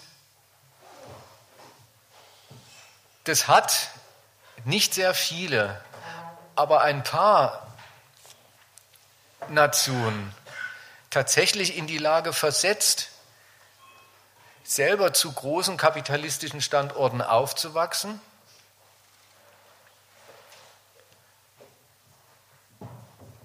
Und an der Stelle ist der Trump, oder in dieser Hinsicht ist der Trump, wenn man so will, eine Bilanz dass dieser Erfolg so durchschlagend war, dass er jetzt aufhört, für die USA produktiv zu sein. Und so richtig, so, so in, in dem Sinne ist dann der Trump, wenn man so will, die, die, die letzte Bilanz, die letzte politische Bilanz der Krise, die irgendwann neulich mal ausgebrochen ist, 2007, die seitdem nie aufgehört hat, sondern die immer reproduziert und fortgeschleppt eigentlich folgenden Inhalt hat. Das alte, ähm, das alte Prinzip, das alte Erfolgsprinzip der USA, amerikanischer Erfolg ist im Prinzip schon dadurch gesichert, dass die Welt überhaupt kapitalistisch wirtschaftet, weil letztlich jedes bisschen Wachstum, was auf der Welt stattfindet, auf die eine oder auf die andere Weise uns zugutekommt. Sei es dadurch, dass wir da irgendwas billig einkaufen können, sei es dadurch, dass wir irgendeinem Standort, der selber Geld verdient, ganz viel von unserem Zeug verhökern können sei es dadurch, dass wir ähm, Wachstum, dass wir am Wachstum woanders dadurch mitverdienen, dass wir es mitfinanzieren durch die größten ähm, Finanzkapitale, die, die sitzen nun mal nach wie vor an der Wall Street. Da, diese, diese Gleichung, so, wenn nur der Kapitalismus weltweit geht, wenn der nur möglichst alles in sich einbegreift, dann geht er am besten immer für die USA, dann profitieren letztlich immer die USA. Diese Gleichung hat sich in eine Ungleichung umgekehrt. Inzwischen ist es tatsächlich so, dass es Wachstum gibt, von dem, woanders, von dem die USA nicht mehr profitieren. Inzwischen ist es tatsächlich so, dass Autofirmen nur noch abwandern und der Abwanderung überhaupt kein, kein Nutzen gegenübersteht, der das national irgendwie rechtfertigen, rechtfertigen würde, jedenfalls nicht gemäß der Erfolgsmaßstäbe, die so ein Trump anlegt. Und darin, eben darin ist er nicht einfach nur überbordend anspruchsvoll, sondern damit personifiziert er eine Bilanz, eine nationale Bilanz Amerikas. Des Inhalts, dass die Konkurrenten, zumindest manche von ihnen, wirklich bloß noch Konkurrenten sind. Dass, sie, dass deren Konkurrenzerfolg nicht zugleich ein Mittel für die USA ist, dann doch wieder davon zu profitieren, sondern dass deren Konkurrenzerfolg, deren kapitalistischer Konkurrenzerfolg bloß ein Abzug davon ist, dass Amerika sein Wachstum durch Benutzung der ganzen Welt äh, fördert. Das ist die eine, das ist die eine Seite von, von Bilanz, von in dem Sinn Bilanz, dass die Amerikaner jahrzehntelang etwas betrieben haben, das hat, seine, das hat sich selber an seinen Schluss gebracht. Das hat so gut funktioniert, dass es jetzt aufhört zu, oder aufgehört hat eigentlich schon ökonomisch zu funktionieren und über das reine ökonomische Funktionieren, das, das reine jetzt eben durch die Krise so offenbar gewordene, das stimmt gar nicht mehr, dass ähm, Kapitalismus weltweit gleichbedeutend damit ist, dass Amerika davon profitiert. Darüber hinaus, nämlich auf der Ebene drüber, funktioniert es auch nicht mehr so, wie es eigentlich mal gedacht war. Denn gerade die paar großen ökonomischen Konkurrenten der USA und insbesondere EU und China. Die kennt man ja schon seit geraumer Zeit gar nicht mehr bloß als ökonomische Konkurrenten. Die haben ja schon lange angefangen, mit den USA nicht einfach um Gewinne hier oder da, Investitionen hier oder da, Wechselkurse in welcher Form auch immer zu konkurrieren, sondern die machen sich ja schon seit geraumer Zeit anheischig mit den USA über die Regeln dieser internationalen Wirtschaftsordnung selber zu streiten. Also nicht nur sozusagen innerhalb und unterhalb dieses Regimes von, von Regeln, um den ökonomischen Ertrag zu konkurrieren, sondern die konkurrieren zwischen selber, die, die konkurrieren mit den USA inzwischen darum, wer setzt eigentlich die Regeln. Das hat, das hat der Trump, der mag dumm sein, aber so, er hat die Hellsichtigkeit dieses Amtes. Und da ist, da, ist ihm, da ist ihm so klar wie nur was, dass die EU auch in diesem Sinne ein Konkurrenzprojekt gegenüber Amerika ist. Nicht nur ein Konkurrenzprojekt im Sinne von, wer heimst ökonomische, in Geld bemessene Erträge ein, sondern wer vermag's, welcher Wirtschaftsblock vermag es, die Regeln des weltweiten Wirtschaftens zu setzen. Und wenn er mal denkt an alles, wie die, e da, daran, wie die EU selber über sich redet, wenn er daran denkt, wie die auch über die neuen Freihandelsabkommen, auch gerade wie TTIP und so weiter redet, dann sagen die, dann, dann sagen die selbst, entscheidend ist eigentlich nicht das eine Plus hier oder da, mehr oder weniger, sondern die neuen, die neuen großen Abkommen, das sind Mittel und Strategien in einer Konkurrenz, die drehen sich darum, eben, wer setzt eigentlich das, was Weltordnung ist?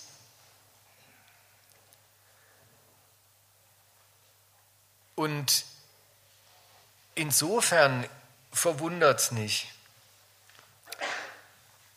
Nur, das sage ich jetzt noch abschließend. Insofern verwundert es überhaupt nicht. Jetzt hat man so mal so ungefähr mindestens andeutungsweise den Inhalt der europäischen und insbesondere der, der deutschen Empörung über Trump. Weil der nämlich was aufdeckt, was offenlegt und damit an ein Ende bringt, was nicht nur so ein schöner Nebenerfolg, sondern von den Deutschen und den Europäern seit Jahrzehnten bewusst betriebenes Konkurrenzprojekt war. Nämlich sich innerhalb der von Amerika dominierten Weltordnung und immer an der Seite Amerikas, immer, immer in diesem elitären Club der G7 einerseits, dann dieses westlichen Verteidigungsbündnisses NATO andererseits, immer, immer als kollektiver Hüter der Weltordnung. Sich dran zu machen, nicht nur von ihr zu profitieren, sondern sich, sondern peu à peu aus der Rolle rauszuwachsen, dass man dann doch bloß nach Regeln konkurriert, die Amerika setzt also davon abhängig ist, dass Amerika sie so setzt, wie man sie benutzen kann, wie man sie profitlich ausnutzen kann. das ist jetzt wirklich eine wunderbare Konstellation. Das ist der Ehrgeiz seit Jahrzehnten gerade die Weltordnung, so wie sie ist, mit allem, was sie an Nutzen einspielt, unter der Führung der USA, dafür auszunutzen, sich von der Führung der USA zu emanzipieren. Und wie, wie, wie wenn man so will, aus ihrem, von ihrem Konkurrenzstandpunkt aus richtig das war, wie sehr das wirklich ein Widerspruch ist für eine Macht, für eine kapitalistische, einerseits zu konkurrieren auf dem Weltmarkt, vom Weltmarkt selber zu profitieren, aber letztlich gar nicht dessen Regeln zu bestimmen. Wie sehr das ein Widerspruch ist, erfahren Sie jetzt umgekehrt am Trump. Der kündigt nämlich die Regeln, die ihn so viel gebracht haben. Also das nur mal andeutungsweise so hat er sie, wenn man will, von ihnen ausgesprochen auf dem falschen Fuß erwischt. Aber objektiv muss man sagen, genau auf dem richtigen. Genau, genau das passt ihm nicht. Dass diese Art der USA, ihre Weltmacht auszugestalten, nicht nur lauter ökonomische Konkurrenten, sondern inzwischen politische Rivalen hervorgebracht hat, die allen Ernstes sich dran machen, die Sonderrolle der USA, für die das alles bloß eingerichtet war, wirksam zu untergraben.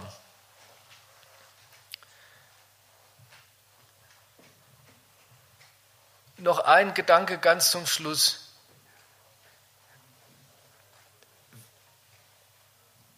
Wenn da was dran sein sollte an dem, was ich gesagt habe, und gerade an dem, was ich zum Schluss gesagt habe, dann ist es vielleicht nicht gut,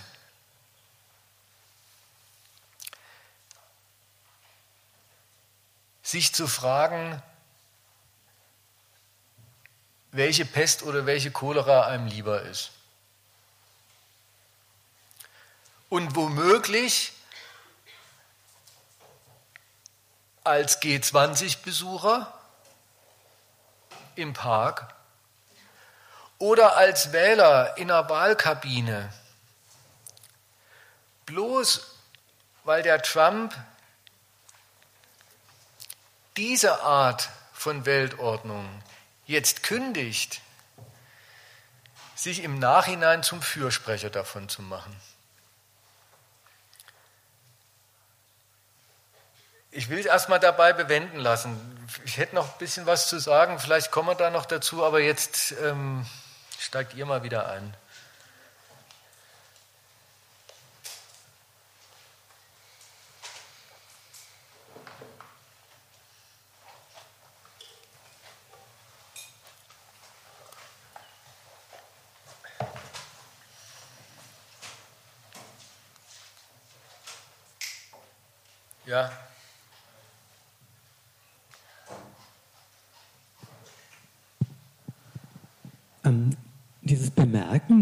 Die eingerichtete Weltordnung dieses äh, das Ergebnis äh, zumindest so wie früher oder so wie gedacht oder so wie Trump sich das gedacht hat, nicht mehr hat. Okay, bis dahin verstehe ich das. Nun überlege ich ähm, die ähm, Kalkulation einer Alternative. Warum macht die äh, Trump nicht auch oder warum sieht man das zumindest bisher nicht in seiner Politik? Denn auch äh, aus der Zeit vor 45 weiß man ja, dass äh, auch wenn es nicht so eine äh, Pax Americana gibt, gibt es ja genügend ähm, Subjekte in der Welt, die mit äh, ökonomischen und militärischen Mitteln dort ja sich gar nicht erst zu emanzipieren brauchen, sondern ihre Stellung irgendwie durchsetzen können, da verschiedenste Arten von Bündnissen auch entstehen, auch wenn sie nicht EU und eingebunden in NATO und sonst was heißen. Und auch das kann doch jetzt passieren, dass sich ja völlig äh, neue Bündnisse bilden und die USA dann ziemlich alleine dastehen. Also in der Abwägung eines Optimierens für den Staat, den er da führt, äh,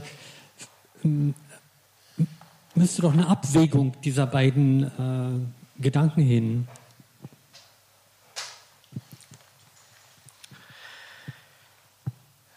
Ich glaube, mit so viel Zärtlichkeit kann, würde, kann der Trump einfach nichts anfangen, die du ihm da anträgst theoretisch gesagt, ähm, du übersiehst, dass er doch schon längst eine Alternative praktiziert.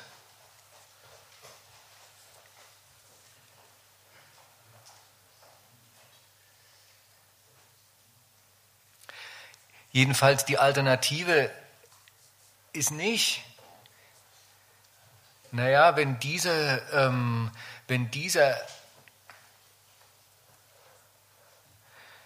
wenn diese Art kapitalistisch zu wirtschaften und die Welt kapitalistisch zu bewirtschaften und darauf aufzupassen, dass das zum Nutzen Amerikas ausgeht und gelegentlich per Gewalt sich dazu zu versteigen, klarzumachen, wie das alles gemeint ist. Wenn das alles so nicht mehr aufgeht, ähm, dann ach, dann werfen wir doch das mit dem Weltkapitalismus weg. Ja, diese Alternative ist es offen, ganz offensichtlich nicht. Aber welche ist es denn? Und da kannst du ja eigentlich nicht gut sagen, dass, er, dass man noch nicht bemerkt, was er stattdessen macht.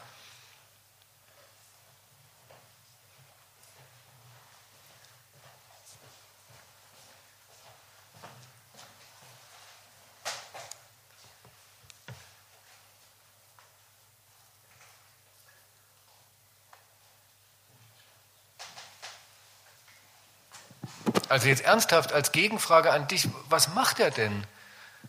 Da wird dir doch mehr aufgefallen sein, als ähm, er steht da und hat keine Alternative.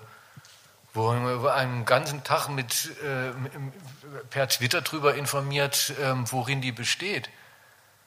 Und wie er im Sinne dieser Alternative äh, tätig ist.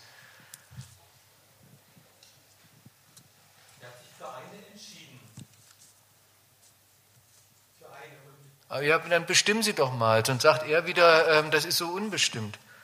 Nein, das war ja nur meine, ähm, mein Rätsel in mir. Mehr, mehr war es ja gar nicht. Warum? Ähm, warum die offenkundige ähm, Abwägung gegen die möglichen Reaktionen des Restes der Welt, der jetzt erstmal ein bisschen verstört ist, äh, vielleicht denkt, na ja, vielleicht wird er jetzt abgesetzt oder sonst was. Und wenn er das aber durchzieht und auch den Rückhalt hat in seinem Land, dann ist es eben so. Und dann müssen sich die anderen ja auch was überlegen, wie, wie die sich dazu stellen.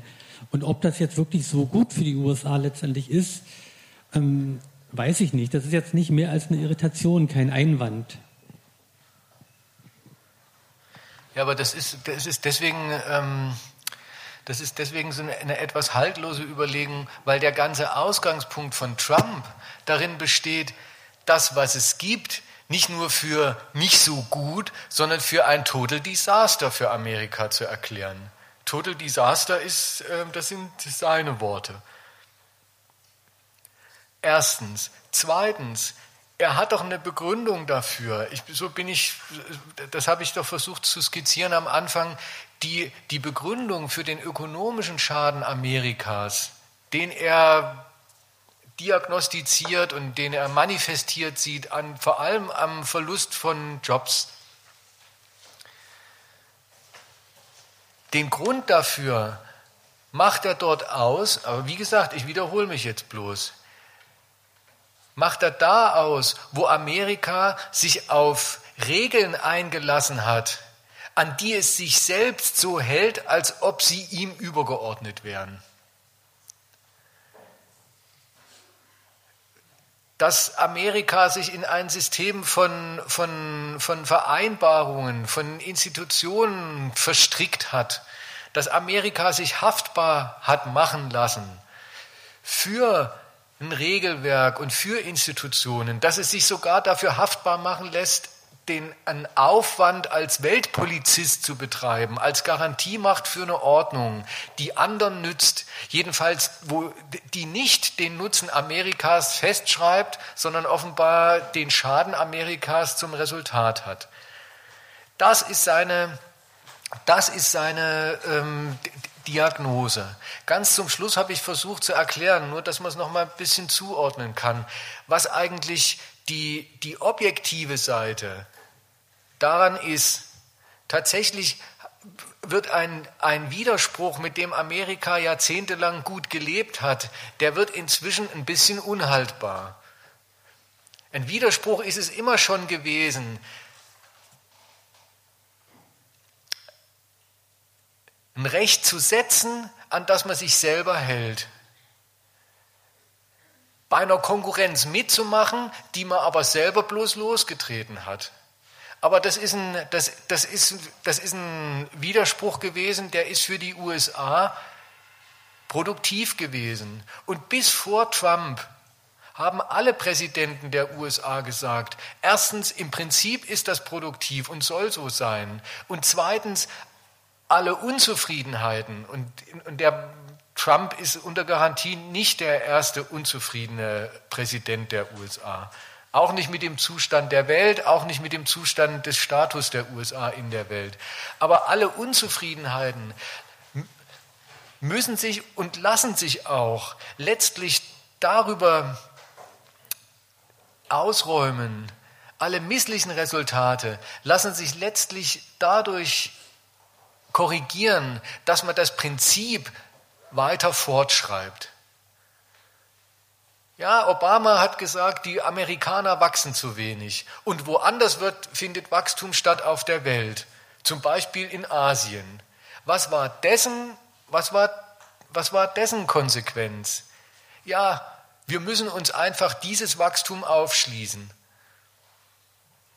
Wir müssen uns an diesem Wachstum beteiligen. Wir, wir, müssen denen das nicht wegnehmen, sondern dass es da stattfindet, ist gut. Und dann können wir im Prinzip auch davon profitieren. So stark ist Amerika letztlich immer, dass es sich Wachstum woanders zunutze machen kann. Also machen wir doch TPP. Ja, der Trump, der Trump sieht's andersrum und entsprechend wird er tätig der, ähm, der sagt, und so geht er vor, ich schließe nur noch Deals ab mit jedem Einzelnen auf der Welt.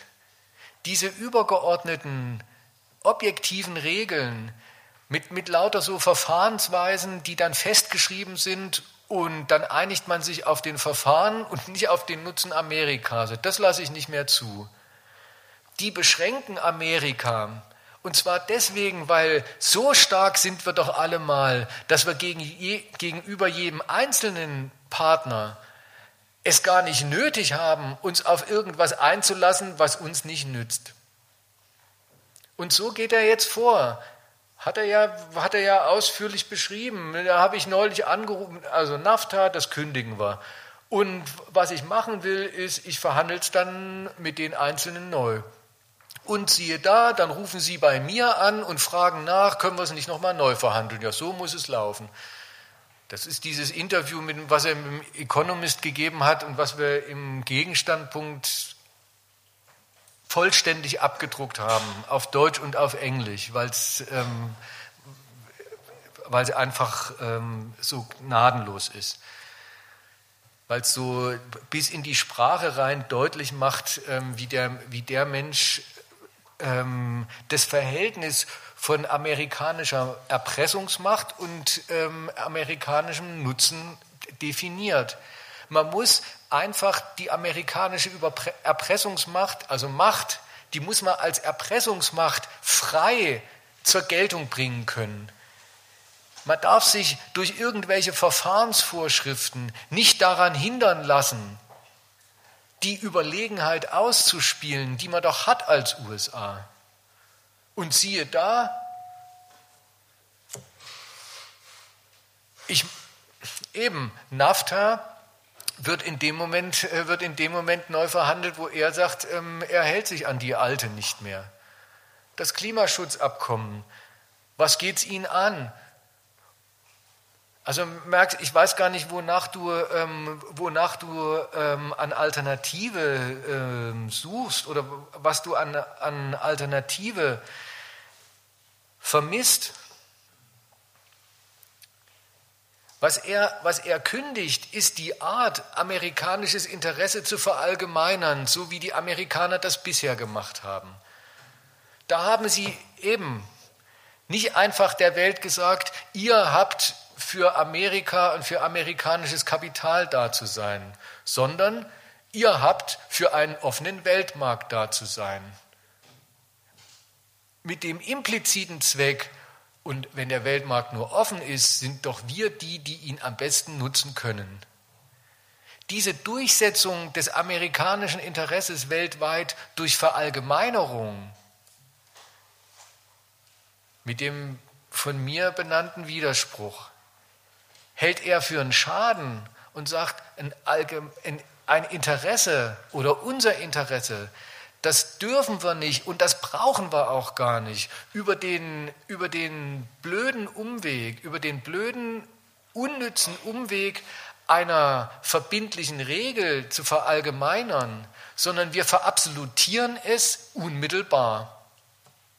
Wir schließen einfach nur noch Verträge über amerikanischen Nutzen ab. Und dann macht er einen Good Deal nach dem anderen. In Saudi-Arabien sagt er, ähm, sagt er ihnen, was ihr, was ihr sonst noch wollt, ist mir egal. Ähm, Hauptsache, ihr bekämpft die Terroristen. Und wenn ihr mir das unterschreibt, ist mir der Rest, ist mir der Rest Schnurz der tut nicht so, als ob man eine große Menschheitfront gegen irgendwas oder irgendwen schmieden müsste.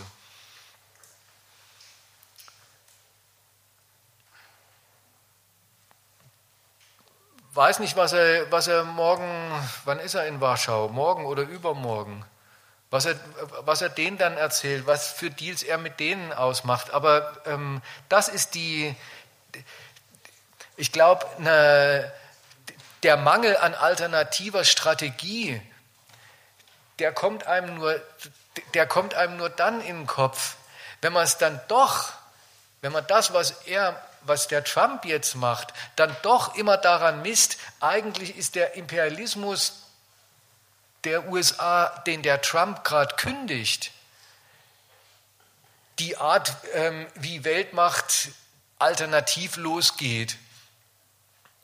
Und weil er das nicht macht und nicht, und nicht, eine, neue, nicht eine neue internationale Satzung aus, dem, aus, dem, aus seinem Dealmaker-Aktenkoffer zieht, keine, ja, das hat er ja auch nicht, das hat er nicht in petto und will er auch nicht. Der will auch keine alternativen Organisationen und keine alternativen Bündnisse gründen, sondern das ist dessen Position. Amerika hat kann sich's leisten.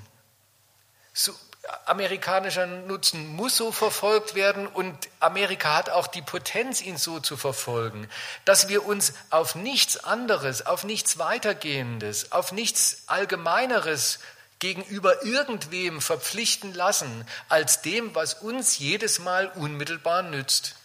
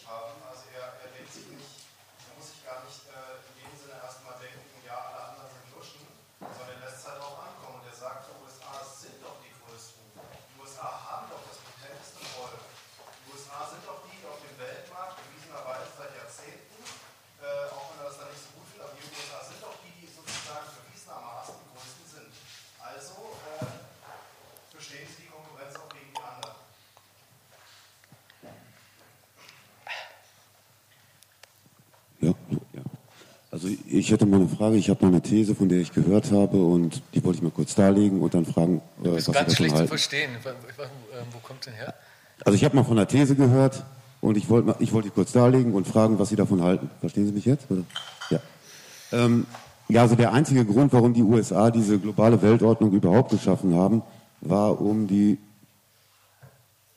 war um die Sowjetunion zu bekämpfen. Und die gibt es ja nun seit 25 Jahren nicht mehr. Und damit ist der Grund weggefallen, warum man diese Weltordnung überhaupt noch aufrechterhalten soll, muss. Und die USA passen sich jetzt sozusagen an diese neue Welt ohne die Sowjetunion eben an. Mit 25-jähriger Verspätung. Ja.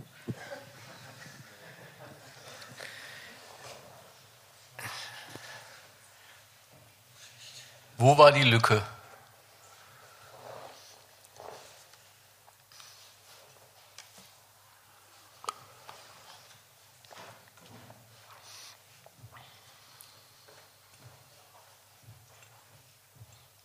Oder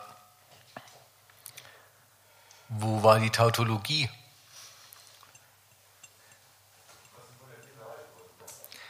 Schau, ich, wenn ich deinen Satz richtig wiedergebe, hast du gesagt, der einzige Grund der USA, diese Weltordnung zu stiften, hat darin bestanden, sie gegen die Sowjetunion durchzusetzen. Habe ich, hab ich das richtig wiedergegeben? Und das merkst du, wie bei einer klassischen Tautologie kommt das zu Erklärende zweimal vor. Da ist, die, da ist das Erklärte, ähm, das, womit man es erklärt.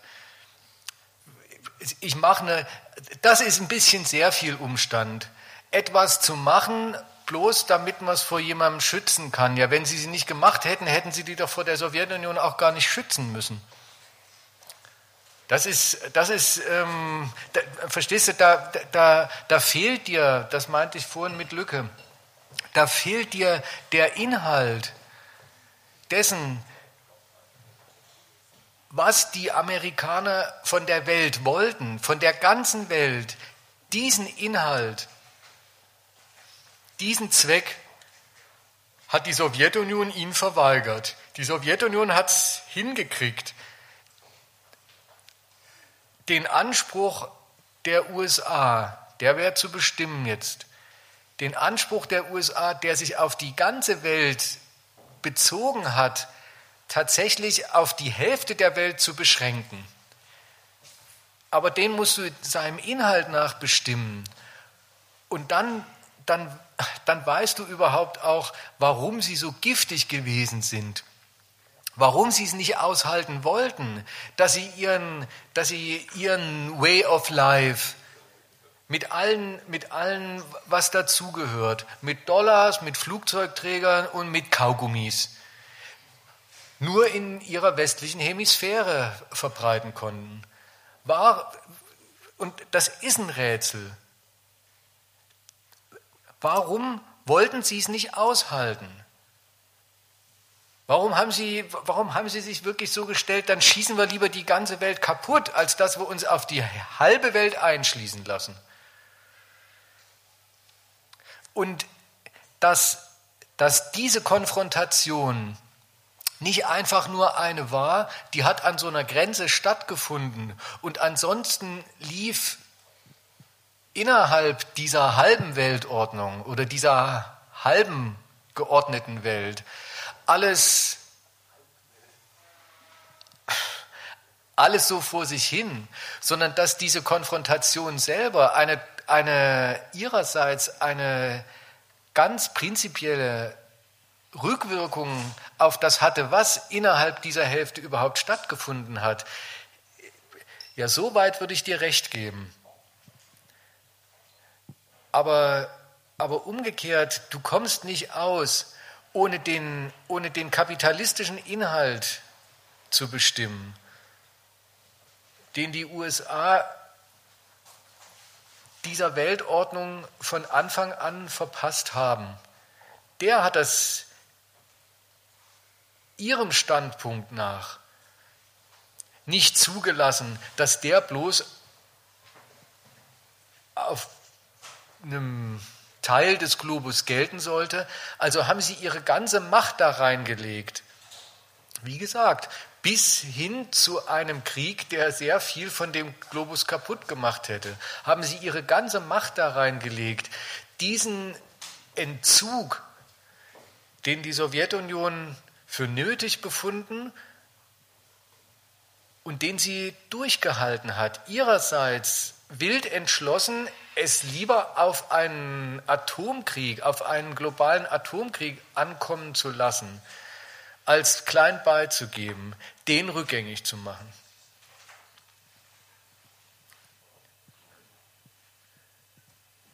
Entschuldigung.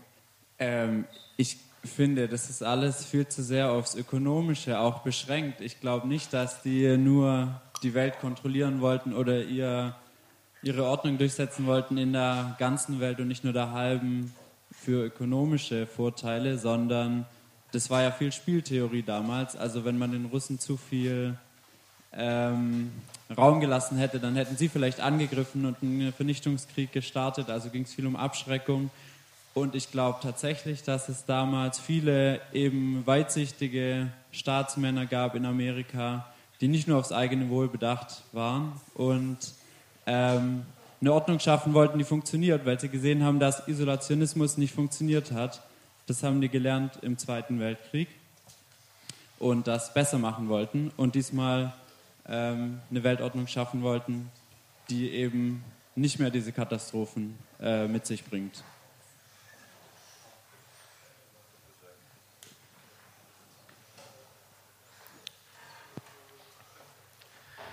An die Vernunft muss man wirklich fest glauben, wenn man, wenn, wenn man wild entschlossen ist, ähm,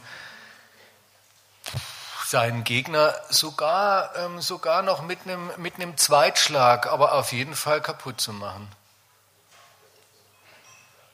Ich weiß nicht, ob du wirklich der Meinung bist, dass alle, dass alle atomaren Kriegsszenarien, alle, alle atomare Bewaffnung mit allen ähm, die Älteren unter uns werden sich erinnern können, Overkill-Kapazitäten und so weiter und so fort, allen, allen süßen ähm, Strategien von Massive Retaliation bis Flexible Response und so weiter. Ich weiß nicht, wie gut du dich da auskennst. Ähm, ob du wirklich der Meinung bist, da, da haben die äh, dran rumgetüftelt, weil sie sich sicher waren, dass das eh für Asche ist. Dass weil sie sich sicher waren, dass es ihnen darum überhaupt nicht geht. Ja, ich glaube, es hat genau dazu gedient, um den ersten Angriff und den ersten Schlag zu verhindern. Ich glaube, das hat dazu, das sollte dazu dienen, um ähm, überhaupt einen ersten Konflikt zu verhindern. Also ich glaube, die USA hatten kein Interesse, ähm, Russland Erdboden, dem Erdboden gleichzumachen, sondern all diese wahnsinnigen Strategien, Massive Retaliation und so weiter, ähm, sollten dazu ähm, dienen, die Russen davon abzuhalten, anzugreifen? Weißt du, es gibt eine viel einfachere Variante. Viel billiger wäre die gewesen. Man schreibt, und da kann man, es ist sogar dann viel billiger, wenn man den teuersten Kugelschreiber nimmt, den er in Amerika aufzutreiben ist. Oder man führt ein Ferngespräch ähm, und, und ruft an und fragt, liebe Russen, was habt ihr eigentlich? Was woltern? Verstehst du, eine Konfrontation, jetzt sagst du, sie wollten sie nicht dem Erdboden gleich machen, sondern sie wollten sie bloß von einem Erstschlag abhalten. Naja gut, hatten die vielleicht irgendeinen Grund für einen Erstschlag? Hat, meinst du nicht, dass wenn sich zwei Mächte erstens an den Rand eines Weltkriegs hochrüsten und zweitens lauter Kriege unterhalb eines Weltkriegs immerzu gegeneinander führen, Mit Millionen von Toten übrigens, äh, alles in allem summiert über, über 40 Jahre.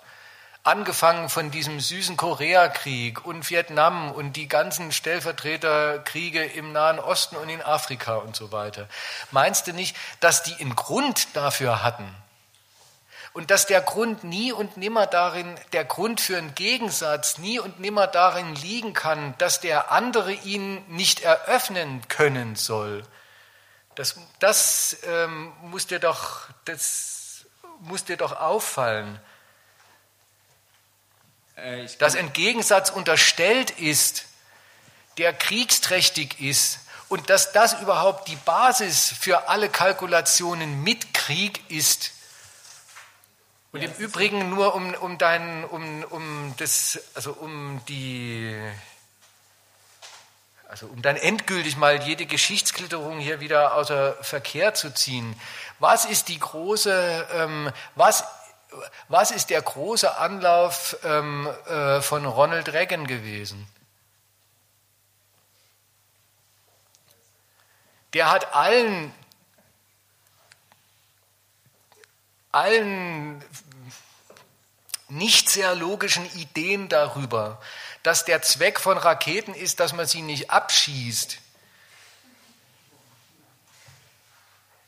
aber dermaßen ins Gesicht gespuckt mit seiner offen verkündeten Strategie aus diesem blöden Dilemma muss man mal rauskommen, dass man Krieg immer nur ähm, um den Preis dessen planen kann, ähm, dass man womöglich selbst ziemlich umfassend vernichtet wird. Der hat mit, seinem, mit, seiner riesigen, mit seiner riesigen billionenschweren Rüstungsinitiative, von der, wenn man amerikanische Militärexperten ähm, mal in ihren Zeitschriften so ein bisschen belauscht, von der die USA heute noch technologisch zehren, ausdrücklich versucht, da rauszukommen und den Weltkrieg gegen die Sowjetunion führbar zu machen. Also das, ähm, das ist außer, das, das musste, ja, Entschuldigung.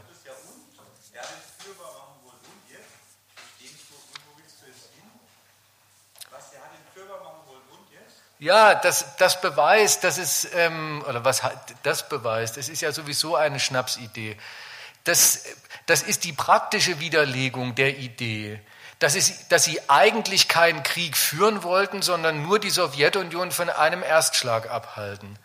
Das bringt einen eigentlich wieder auf die Frage, was hatten sie denn eigentlich? Also eins hat offenbar festgestanden, einen Krieg dadurch verhindern, dass man dem Gegner klein beigibt, dass man sagt, okay, gut, dann soll dein Wille gelten. Das kam nicht in Frage. Wieso eigentlich nicht? Was sollte denn stattdessen gelten? Ja, die Frage kann man stellen, wieso eigentlich nicht, aber vielleicht war das das Ergebnis der damals vorherrschenden Meinung, dass man es so macht, indem man Stärke beweist, äh, indem man stark ist, so einen Krieg zu verhindern. Und ähm, das hat auch schon ein paar Mal geklappt.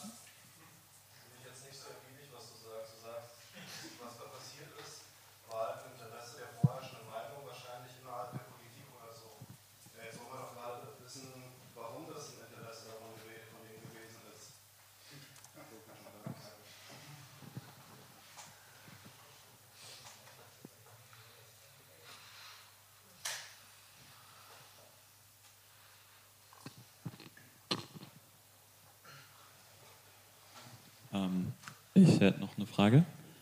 Ähm, also bei dem Ganzen und das Wort Atommacht und Atomwaffen ist jetzt schon mehrmals gefallen, äh, stellt sich eigentlich die Frage, wem dieses System, äh, um auf den Vortrag zurückzukommen, wem das eigentlich gilt.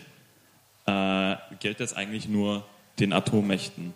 Weil äh, in einer Frage äh, hast du erwähnt, dass eben kleinere Staaten sich nicht gegen Atommächte durchsetzen konnten. Und ähm, und dann bei einer anderen Antwort hast du halt eben so den Vor äh, Widerspruch formuliert, äh, dass es ein Widerspruch sei, Recht zu setzen, an das man sich selber hält. Ähm, nun haben die USA das eigentlich mehrfach äh, gebrochen. Also wenn man es eng sieht in Iran und in Chile und äh, das braucht man jetzt auch nicht weiter äh, äh, thematisieren oder so.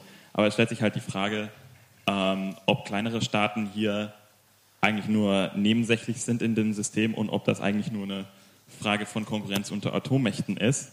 Und wenn ja, wie ist das Verhältnis von, von, von halt diesem äh, kapitalistischen Inhalt und den nuklearen Waffen? Sind die nuklearen Waffen nur der, Garant? Äh, nur der Garant? Äh, sind sie der Ausdruck der Gewalt äh, des kapitalistischen Systems? Äh, also ich will jetzt nicht behaupten, ich habe eine Antwort drauf, aber ich wüsste gerne, wie du das siehst.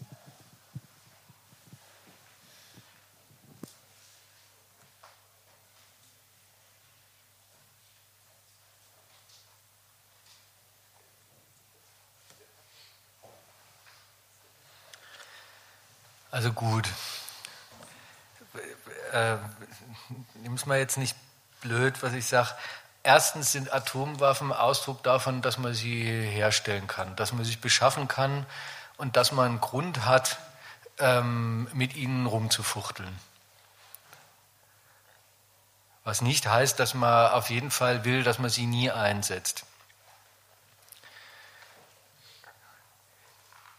Jetzt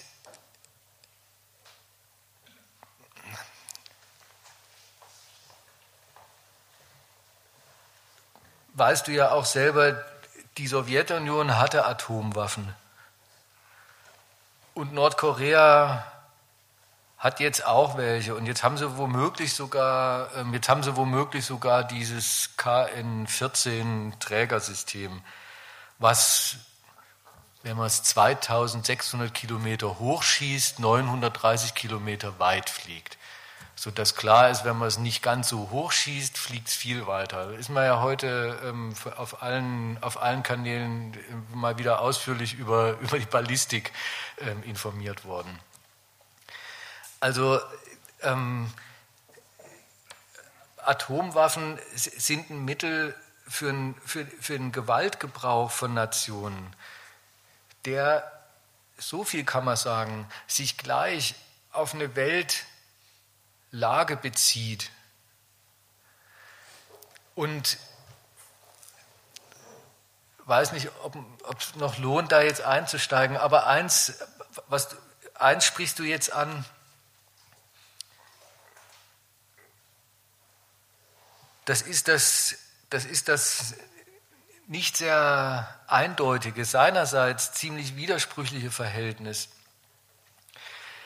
des des Inhalts, des politischen Inhalts von Weltordnung, so wie die Amerikaner sie aufgerichtet haben, ausgestaltet haben, nach 40 Jahren es sogar geschafft haben, den, den Gegner, den sie darin hatten, zu überwinden, sodass sie jetzt tatsächlich für die ganze Welt und auf der ganzen Welt gilt. Zu der Gewalt, und der ganzen Gewaltlage, in der und mit der das eigentlich stattgefunden hat.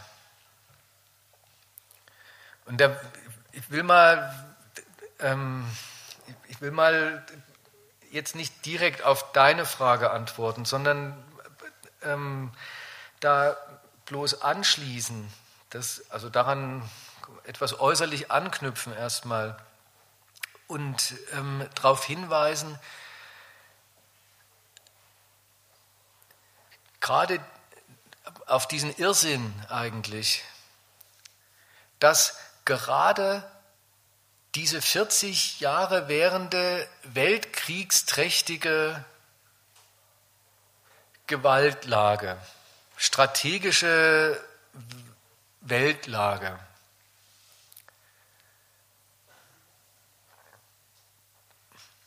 die die ganze Welt eigentlich diesseits oder jenseits einer Front sortiert hat und sogar noch die sogenannten blockfreien Staaten diesmal gegeben hat. Weiß ich nicht, ob die Jüngeren unter euch sich an die noch erinnern können.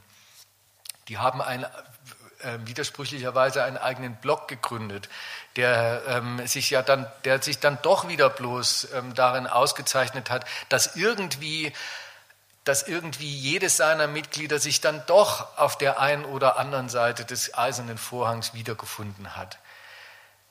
Dass, dass gerade dieses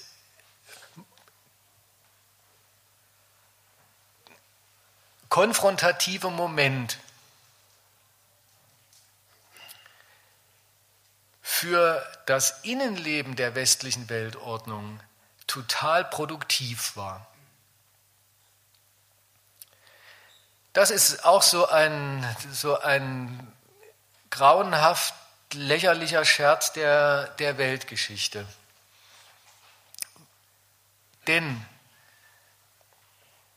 gerade diese, diese Weltkriegsfeindschaft, die sie sehr ernst genommen haben, viel ernster jedenfalls als die, die sagen, es war alles, die wollten, die wollten jedenfalls nicht beißen. Das, das hat die, die es betrieben haben, vor allem die westlichen Staaten im engeren Sinne, dermaßen beeindruckt, also ihr, ähm, ihre Feindschaft gegen die Sowjetunion, die Gegenfeindschaft der Sowjetunion gegen sie, das, dass sie gesagt haben, das lassen wir nicht zu, wir dann schon Weltkrieg, das hat sie dermaßen beeindruckt, dass sie sich damit selbst, also mit ihrer eigenen Kriegsbereitschaft gegen die Sowjetunion, in eine dermaßen existenzielle Bedrohungslage gebracht haben, dass sie es glatt hingekriegt haben, so richtig als, als System, als Prinzip, als gar nicht immer mal wieder zu befragendes Instrument, das man abwägt und dann vielleicht auch mal wieder wegschmeißt oder so, sondern richtig als Prämisse ihrer, ähm, ihrer Staatsräson, dass es unter ihnen zivil zugehen soll. Das war ihnen klar. Ihre Feindschaft gegen die Sowjetunion, die können sie überhaupt nur betreiben, wenn sie untereinander wirklich und ehrlich auf Gewalt verzichten, wenn sie untereinander sich wirklich auf zivile Konkurrenz verstehen. Das muss wirklich sagen, diese Bedrohung der, der Weltordnung durch diesen Entzug seitens der Sowjetunion oder umgekehrt, diese, die, das, dass man die, die, die Weltordnung im Westen, dass die zugleich eine Front gegen den Osten, dass man die zugleich zu einer Front gegen den Osten gemacht hat, der sich entzogen hat. Das hat die Weltordnung im Innern total stabil gemacht. Alles das, worüber ich heute geredet habe, halb als Zweck, halb als Ideal der USA. Nämlich, man macht eine zivile Staatenordnung und in der geht es im Wesentlichen wirklich zivil zu, einschließlich aller brutalen Kriege, die unterhalb dessen stattfinden. Aber das überlegt euch mal so rum. Die Weltordnung, die, die, die galt von denen aus, die sie gemacht haben, als dermaßen fest, dass die es hingekriegt haben, jedes Jahr Krieg zu führen. Und trotzdem haben sie immer gesagt, naja, der Weltfrieden als solcher ist nicht bedroht. Aber das muss man ernst nehmen, dass sie haben es wirklich dahin gebracht, zwischen sich zivile Verkehrsformen wie ein übergeordnetes Recht gelten zu lassen. Das hat diese Weltordnung für die, die sie gemacht haben. Einerseits für die USA und dann in zweiter Linie für die, die sie an prominenter Stelle daran beteiligt haben, nämlich ihre europäischen und dann auch den japanischen Verbündeten. Total produktiv gemacht. Das hat sie, das hat dafür gesorgt, dass sie kapitalistisch so richtig davon profitieren konnten. Und innerhalb dieser 40 Jahre Konfrontation gegen die Sowjetunion mit all dem militärischen Aufwand, und das heißt ja immer, man, man verschleudert viel gesellschaftlichen Reichtum in eine unproduktive Rüstung. Aber das ist die, ist die Rahmenbedingungen, wirklich die, die, die, nicht nur die Existenzgrundlage, sondern die positive Funktionsbedingung dafür gewesen, dass ihr intern westlich, innerwestlich geöffneter Kapitalismus so richtig losgelegt hat. Und das So, also so will, ich das, so will ich die Verknüpfung machen. Das ist ihnen jetzt flöten gegangen. Einerseits der Kapitalismus, den sie machen international, der braucht, der funktioniert nur mit sowas wie einem mit, einem, mit einer zivilen Weltordnung, bei der klar ist, ähm, es steht nicht jedes Mal in Frage, wenn Dr. Oetker in Polen eine Fabrik aufmacht, ob das dann, ob sich der polnische Staat auch dran hält, dass das dessen Eigentum ist. Es steht im Prinzip nicht in Frage, dass ähm, wenn ein argentinischer Schuldner bei einem US-amerikanischen Gläubiger Schulden macht, dass, ähm, dass dessen Schulden dann auch beglichen werden müssen und so weiter. Bis hin zu, wenn eine deutsche Firma im Iran investiert, dann darf eigentlich auch nicht in Frage stehen, ähm, dass ihr Eigentum ihr Eigentum ist und nicht etwa von irgendeinem amerikanischen Embargo-Gesetz plötzlich in Luft aufgelöst wird. Einerseits braucht, ihr, braucht der, der Weltkapitalismus, den sie nach wie vor machen und von dem sie leben, nach wie vor die ganzen internationalen Rechtsnormen, mit denen, mit, mit denen Kapitalismus eben überhaupt nur gibt. Und zugleich, das wird jetzt so richtig offenbar, ist die letzte Grundlage dafür, dass sie sich jahrzehntelang auf diese Rechtsordnung eingelassen haben, eben gar nicht das gewesen, damit kann man so prima Geld verdienen sondern dass man sich darauf eingelassen hat, hinter den, also unter Führung der USA, also unter Anerkennung der, der Fraglosigkeit dieser Führungsmacht, das hatte seinen wirklichen letzten Grund, dann eben doch in einer Konfrontation, die vorbei ist. Und das bemerken beide Seiten. Der letzte jetzt, der es mal wieder bemerkt hat, ist der Trump. Der hat nämlich gesagt, wenn er nach Europa guckt, das, ähm, da findet er erstens lauter Ganoven. Das sind nämlich welche, die künstlich den Euro niedrig halten, damit zweitens die Deutschen einen Zahlungsbilanzüberschuss nach dem anderen gegen den, gegenüber den USA ähm, anhäufen können. Er findet da drittens lauter halbseidene ähm, Weicheier, die weder in der Lage noch willens sind, sich um ihre paar Gewaltaffären selber zu kümmern. Aber eins findet er nicht mehr, irgendwie so eine Notwendigkeit einer, einer westlichen Schicksalsgemeinschaft. Das, also habt ihr ja mitgekriegt, sein Verhältnis zur NATO. Er weiß erstens nicht, was sie taugt, er weiß aber, dass sie die, den, den amerikanischen Taxpayer total viel kostet. Das ist seine Art auszudrücken, dass es, ähm, einen Überge dass es von Amerika aus keinen übergeordneten Grund mehr gibt, mit den, mit den westlichen Nationen, die es in Europa gibt, eine Art Schicksalsgemeinschaft am Laufen zu halten, bei der immer klar ist, untereinander üben wir keine Gewalt aus und der Feind des einen ist der Feind des anderen. Hat man an der Stelle die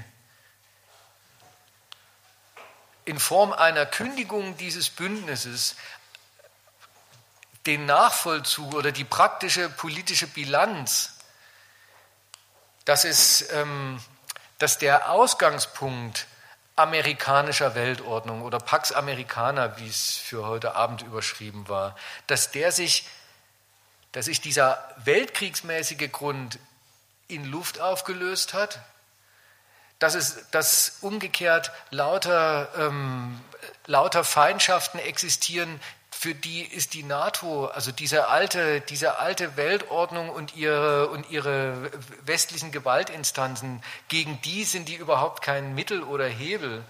Und drittens gibt es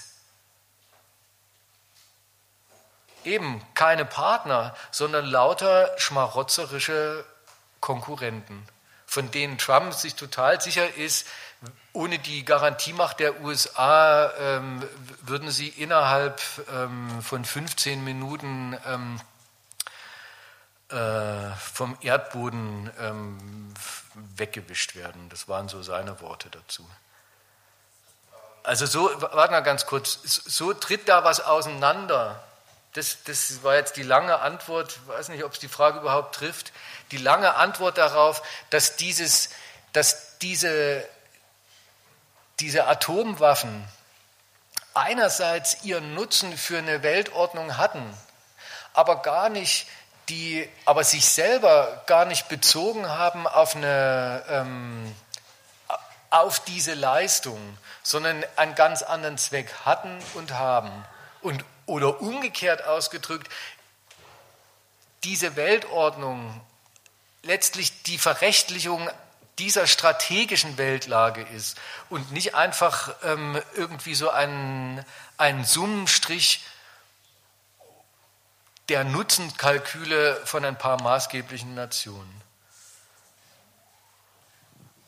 Ja, ähm, ich wollte mal fragen, wo du gerade äh, auch von der NATO redest. Also wenn Trump sagt, eigentlich haben die USA in den letzten Jahren überhaupt keinen Krieg mehr gewonnen, überall unterwegs gewesen, nie ist was aufgegangen und so ein bisschen ähm, hat man das ja auch in der deutschen Presse ähm, mal ab und zu gehört, äh, dass dazu gesagt wurde, ja, also die USA hängen Ewigkeiten in Afghanistan rum oder so und da wird nie was draus. Und jetzt meint der das aber schon auch so ne, in diesem Sinne, oder? Also, also so, so wie ja, die USA sind da für fremde Interessen eigentlich unter, oder für sogar den USA schädlichen Interessen in der Welt kriegerisch unterwegs gewesen. Das bringt eigentlich gar nichts, das ist unnötige Last äh, fürs amerikanische Volk. Einmal auf, Seiten, äh, äh, auf der Seite, dass es halt Steuern kostet. Andererseits werden da ähm, aufrichtige Patrioten äh, in den Tod geschickt. Ähm, also kann man auch sagen, dass der sich sozusagen vom Krieg äh, äh, da distanziert, weil, weil, er, weil er sich denkt, naja, das ist ja auch für eine Weltordnung gewesen, die, die eigentlich nur auf Kosten der USA überhaupt sich so durchwurschtelt. Von diesen Kriegen distanziert er sich. Ich weiß nicht, wie du es gemeint hast, nur ähm, er ist ganz bestimmt kein Pazifist. Ja, der, der sagt, wir haben, wir haben nie Kriege, wir haben einfach keine Kriege mehr gewonnen und uh, we have to start winning wars again. Jetzt wundert man sich, wir haben doch alles hingekriegt, was man mit einem, gut, was man mit einem guten Krieg hinkriegen muss. Das Land total verwüsten, die Herrschaft, die es da gegeben hat und die einem nicht gepasst hat, wegbomben, das hat doch, das hat überall prima funktioniert der, der knüpft, also in dieser Übertreibung, wir können keine Kriege mehr gewinnen. Und in der, in der nochmaligen Übertreibung, und wir führen auch immer Kriege für fremde Interessen. Da kann man jetzt auch wieder scheiden, was ist denn, stimmt denn das überhaupt? Naja, das letzte stimmt ganz bestimmt nicht dass die USA für Fremde Krieg geführt hätten, das war ganz bestimmt nicht der Fall. Dass sie, dass sie die Kriege, die sie geführt haben, nicht gewonnen haben, naja, das kann man, glaube ich, auch gar nicht einfach so unterschreiben. Aber bei einem zieht er, bei einem trifft sein, seine Bilanz ja was. Produktiv für Weltordnung so wie sie, so wie sie gedacht waren, diese Kriege, sind sie auf jeden Fall nicht gewesen. Dass sie, dass sie, wenn man mal von diesem bisschen, von diesem selber, von diesem Ideal absieht, äh, Nation Building, die USA machen eine Nation kaputt, um sie hinterher aufzubauen. Es soll es ja auch Leute geben, die daran glauben. Selbst wenn man das mal nicht gelten lässt, naja, auch in einer anderen Hinsicht, dass die Kriege dazu führen, dass alle Welt so beeindruckt ist von amerikanischer Militärgewalt, dass sie, dass sie Auflehnung, Insubordination, Konkurrenz gerade in diesen strategischen Gewaltfragen unterlässt und sich wie früher in der schönen, guten alten Zeit der Blockkonfrontation fraglos hinter Amerika versammelt,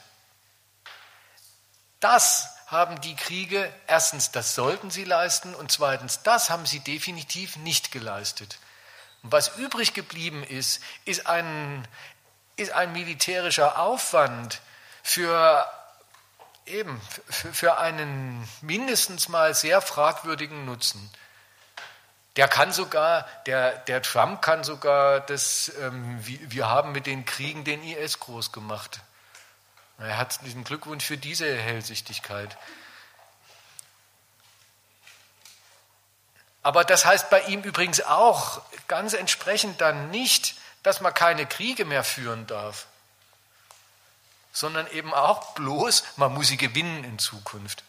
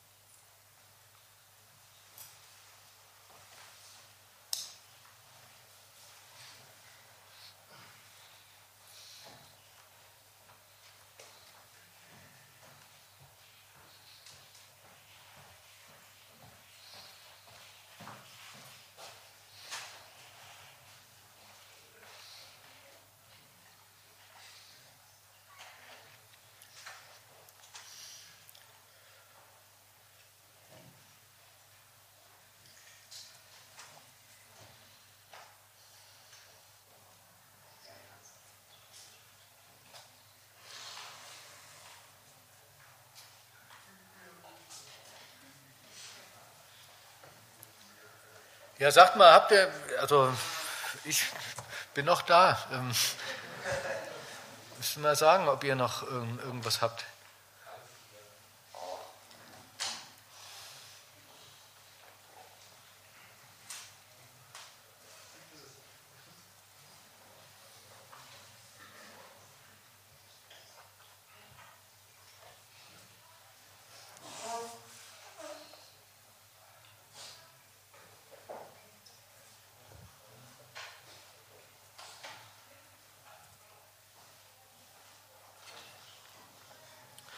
Was fällt euch denn, frage ich, drehe ich so rum, was fällt euch denn zur, zur, zum Auftreten der Amerikaner in Syrien auf, seit, seit der Trump am, am Ruder ist? Wenn euch was auffällt, wenn nicht, können wir es auch sein lassen.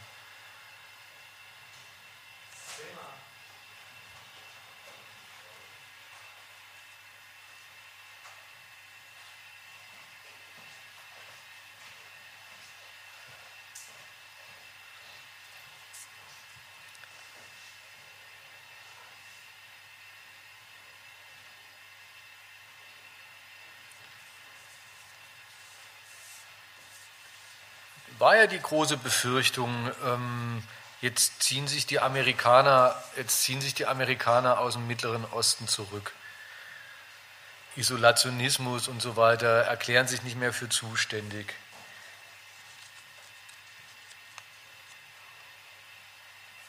Ist das jetzt, ist, das hier, ist er jetzt zurückgerudert? Hat er, ähm, hat er eingesehen, dass es doch so nicht geht? Oder, oder ähm, wie denkt ihr euch, dass das, was er da befohlen hat, das ist ja vor allem dieser, dieser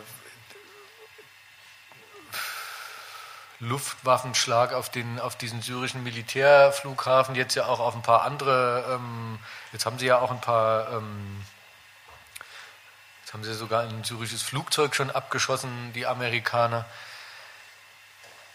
Ist das jetzt äh, eine inkohärente Strategie oder, ähm, oder ist es überhaupt eine?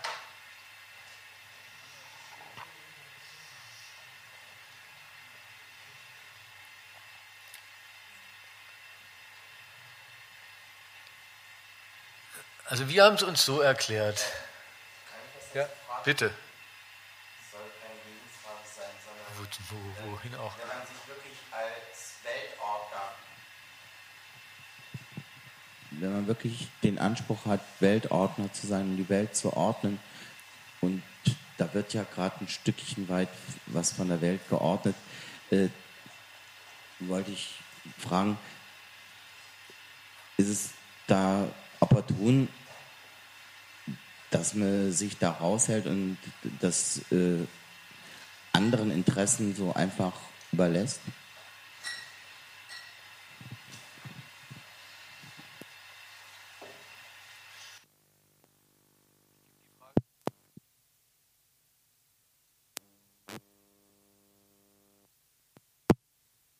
Opportun, dass man anderen Interessen ähm, sowas überlässt, wenn man doch den Anspruch hat, Weltordner zu sein.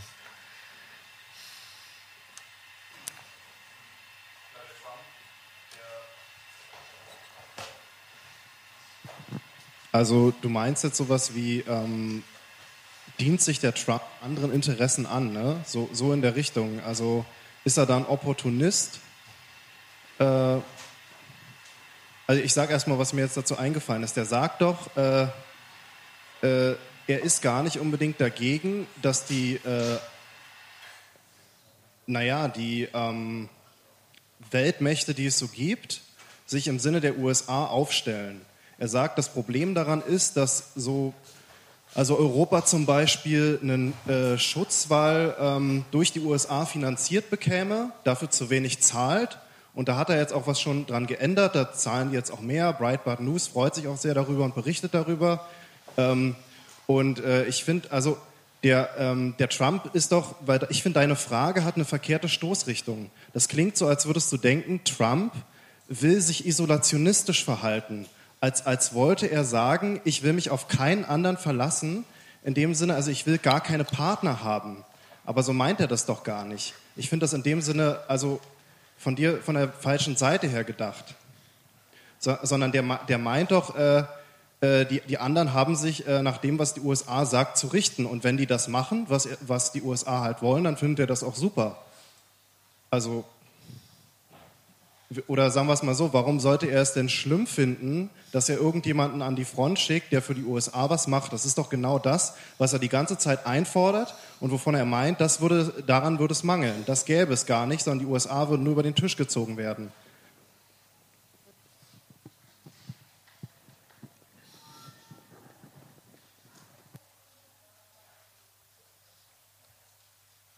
frage ich dich, kann sich ein Staatsmann äh, oder ein Weltordner in dem Sinn äh, tatsächlich äh, erlauben und auf die Karte zu setzen, das Geschäft des Weltordnens, das machen die anderen in unserem Sinne. Das, das war eher meine Stoßrichtung. Das, also ich halte es für äh, eigenartig, wenn man äh, denkt, äh, das regeln die anderen für uns schon in unserem Sinne und sich da beim Weltordnung raushält. Das war eher die Stoßrichtung meiner Frage und nicht die, was du mir gerade unterstellt hast. Aber wieso, wieso denn? Also wenn, wenn, äh, wenn die anderen äh, gute Motivatoren, sage ich mal, also haben, um für die USA was zu tun, und gute Motivatoren heißt, sie müssen halt Steuern zahlen äh, für irgendwelche ähm, ähm, Geschäfte, die sie halt machen, und so äh, beeinflusst man dann den Willen der anderen Staaten, dann, dann, dann handeln die doch, also dann lässt man Äh, reden wir noch über den Syrienkrieg?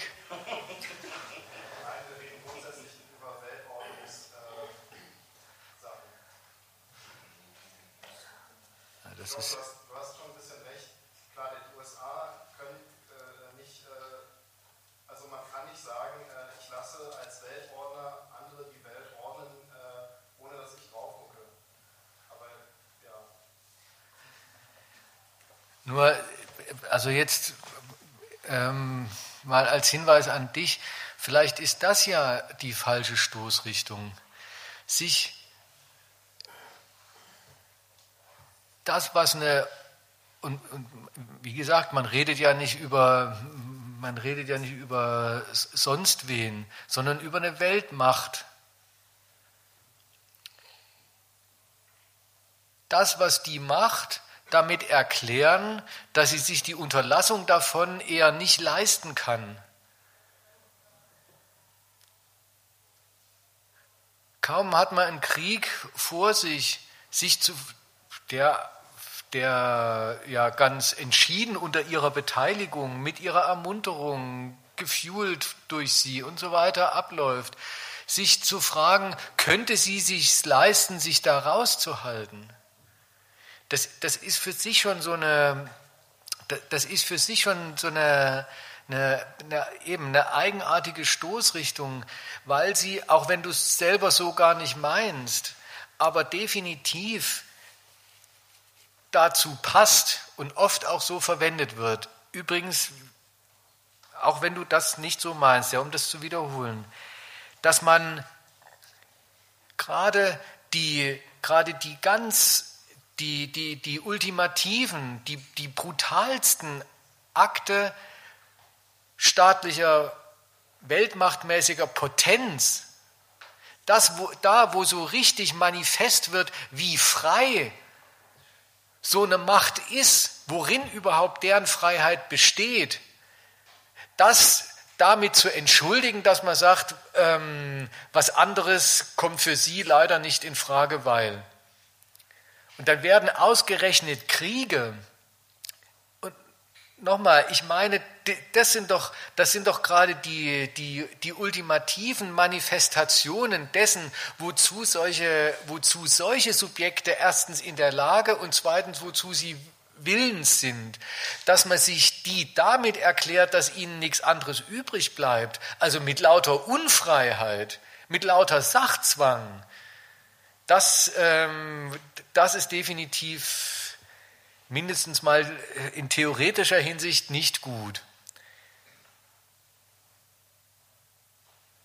Deswegen an euch beide jetzt, jetzt nochmal die Frage, wo, wo, oder die Frage so rum formuliert.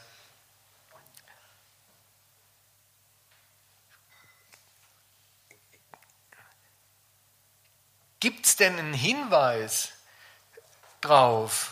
Oder worauf bezieht sich eigentlich diese Vermutung, naja, es anderen zu überlassen wäre für sie nicht opportun? Habt ihr denn, habt ihr denn das irgendwo her, dass sie das mal versucht hätten? Und was stellt ihr euch eigentlich darunter vor, das Weltordnen anderen zu überlassen?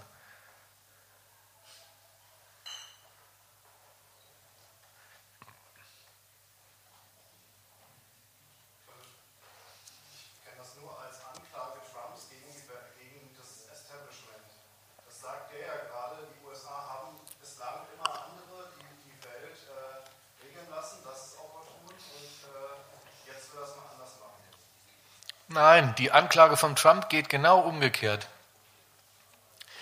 Der sagt gerade, wir sind, wir haben uns von den anderen in den Arsch kneifen lassen. Da, gerade darin, dass wir für die immer deren Scheiß Welt geordnet haben.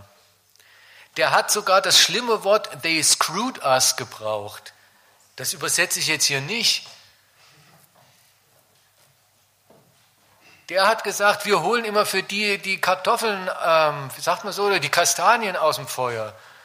Seit so und so vielen Jahren lauter, ähm, lauter ähm, halbgewalten Nationen, die, die uns dann, äh, die, die über uns lachen.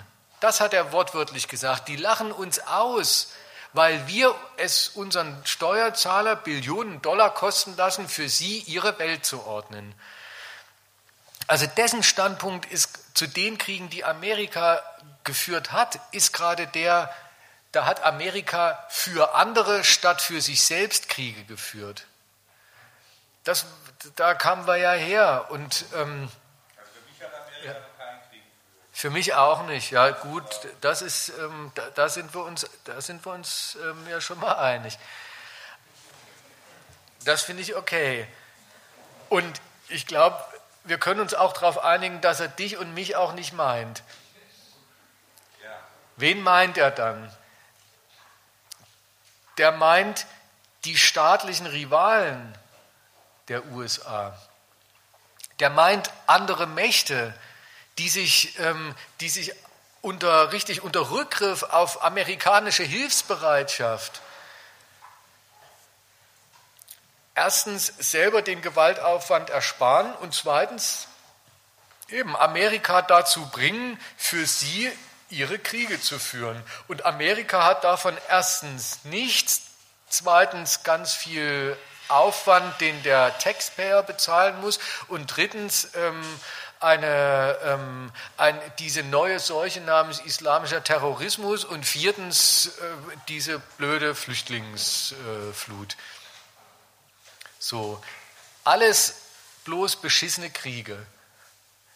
Letztlich, sagt er, ist die, fasst sich alles darin zusammen, wir haben sie nie eindeutig gewonnen. Und das ist doch mal eine schöne Zusammenfassung, das ist doch mal eine schöne Klarstellung. Weil in, er in der Klarstellung oder weil er in dieser Zusammenfassung nämlich klarstellt, wie alle anderen Beschwerden eigentlich gemeint sind. Die sind alle bloß quasi Stellvertreter, Bilder, Metaphern, wie auch immer, dafür, dass er sagt, auch und gerade in der Gewaltfrage muss Amerika endlich wieder auf den eigenen Nutzen achten und den eigenen Nutzen aus der eigenen Gewaltanwendung, auf den achtet und den sichert, dann, wenn sich's dabei nicht an die Regeln hält, die andere setzen. Und jetzt ist man fast schon dabei, wie er diesen Syrienkrieg selber führt. Nämlich so, dass er seine Gewalt richtig, also die Gewalt des amerikanischen Militärs, richtig ausdrücklich gegen jede Berechnung zum Einsatz bringen lässt die sich von dritter Seite aus darauf richtet oder richten könnte. Der hält dieses Wir sind für andere unterwegs in der Gewaltfrage identisch damit, dass Amerika, was seine Gewaltmittel und was seine Gewaltanwendung anbelangt, berechenbar geworden ist. Also ist Unberechenbarkeit ein eigener Zweck. Das ist das neue Prinzip, also das ist das Prinzip. So, das ist richtig das, wie das abstrakte Gegenteil von dem amerikanische Gewalt. Vielleicht habt ihr beide ja an sowas gedacht in eurer Diskussion. Ja, wir zetteln einen Bürgerkrieg an, aber wir haben ja auch das Wort Franchising erfunden. Warum soll das bloß bei McDonald's und nicht auch bei einem Bürgerkrieg in Syrien funktionieren? Wir geben, wir geben einen Krieg in Auftrag. Das ist was anderes als wir lassen andere die Welt für uns ordnen, so ungefähr wir kürzen uns da raus, sondern es ist das, Idee, das, ist das Projekt gewesen, ähm, den Gewaltbedarf der anderen so, zu, so aufzustacheln, so, so anzustacheln, so auszurüsten, so zu legitimieren und dann auch so zu beschränken und zu kanalisieren, dass der Nutzen, den man selber will, davon rauskommt, und zwar immer mit dem immer unter dem Vorbehalt, dass man sich das letzte Gewaltwort natürlich selber vorbehält. Weswegen, auch, weswegen das auch das erste Wort ist. Also, dass die USA das überhaupt versucht haben, so einen Bürgerkrieg mal in die Gänge zu bringen, wie den in Syrien, aus dem sie sich ausdrücklich immer raushalten wollten das hat die eine ganz feste Grundlage gehabt. Nämlich, wer ist die größte arabische Militärmacht? Antwort Amerika. Die stehen, die sind in diesem ganzen Raum die mit Abstand überlegene Militärmacht, die könnten jeden Krieg, den sie dort selber führen wollten, gewinnen gegen jeden anderen, der sich ihnen in den Weg stellt. Das haben sie zum, zum Auftakt dafür gemacht, ähm, gar nicht gegen die vor Ort alle sich durchzusetzen, sondern zu versuchen, deren Eigennutz so richtig parallel zu dem, wie wir es vorhin besprochen haben, deren Eigennutz sogar in diesen kriegerischen Fragen zum Zuge kommen zu lassen und sozusagen den übergeordneten Eigennutz Amerikas gerade so zu befördern. Naja, das ist nicht gut gegangen, aber dann fragt man sich lieber nicht, konnte das jemals gut gehen? Ist es opportun für eine Weltmacht, ähm, die Welt von anderen ordnen zu lassen? Sondern das ist nicht aufgegangen. Und der Trump zieht eine sehr eigene und sehr aufschlussreiche Schlussfolgerung daraus. Nämlich, er dreht alles um und sagt, wenn wir es nicht geschafft haben, die Berechnungen der anderen auf unsere Mühlen zu lenken, dann wird wohl genau das Umgekehrte gelaufen sein. Wir sind für die anderen berechenbar geworden. Die, die, die gehen mit unserer Gewalt um. Und das muss man wieder, das muss man außer Verkehr ziehen.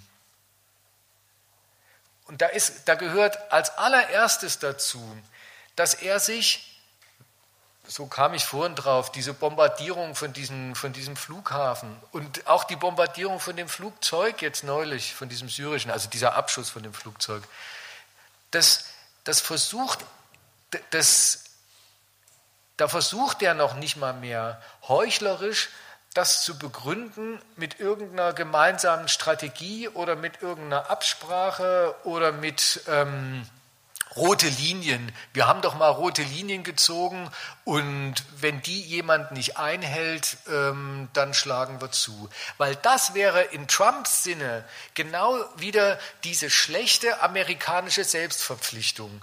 Wenn wir die anderen auf rote Linien verpflichten, dann verpflichten ja wir uns darauf, die, die Überschreitung der roten Linien auch zu bestrafen. Das nützt Amerika weder irgendwas, noch hat Amerika das nötig. Wir schlagen zu, wenn wir das wollen. Also, was sagt er? Da sind Babys gestorben, ist, die, ist der erste Teil der Begründung. Und was war der zweite Teil der Begründung? Das hat mir meine Ivanka gestern Abend im TV gezeigt.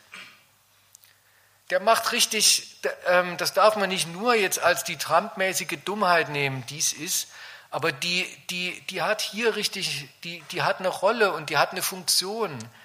Ne, und hier die, dass er sagt, mein Gusto, mein, mein moralisches Empfinden ist Grund genug, einen Militärschlag durchzuführen, mit dem vorher kein Schwein gerechnet hat. Und auf die Frage, ob das jetzt was heißt, Was war die Antwort? Wird man sehen. Also vor und nach und dem Schlag und in der Begründung ähm, gibt er richtig zu Protokoll, amerikanische Gewalt in Syrien, auf die soll sich keiner der Beteiligten mehr berechnend beziehen können. Also ausnutzerisch, also letztlich dann zum Schaden Amerikas. Da merkt er, da ist gerade das, was hierzulande als, das ist inkohärent. Der, der schickt jetzt glatt 4000 Soldaten nach Afghanistan und hat keine kohärente Strategie. Das war jetzt eine, das war letzte Woche so eine Kritik, die ich im Spiegel gelesen habe. Das macht man doch nicht. Ein anständiger Staatsmann, der schickt doch nur dann Soldaten äh, in Schützengraben, wenn er weiß, warum. So, da ist, da ist dieses, dass dieses Moment von Unberechenbarkeit, dass man ihm hierzulande als seinen Mangel vorhält,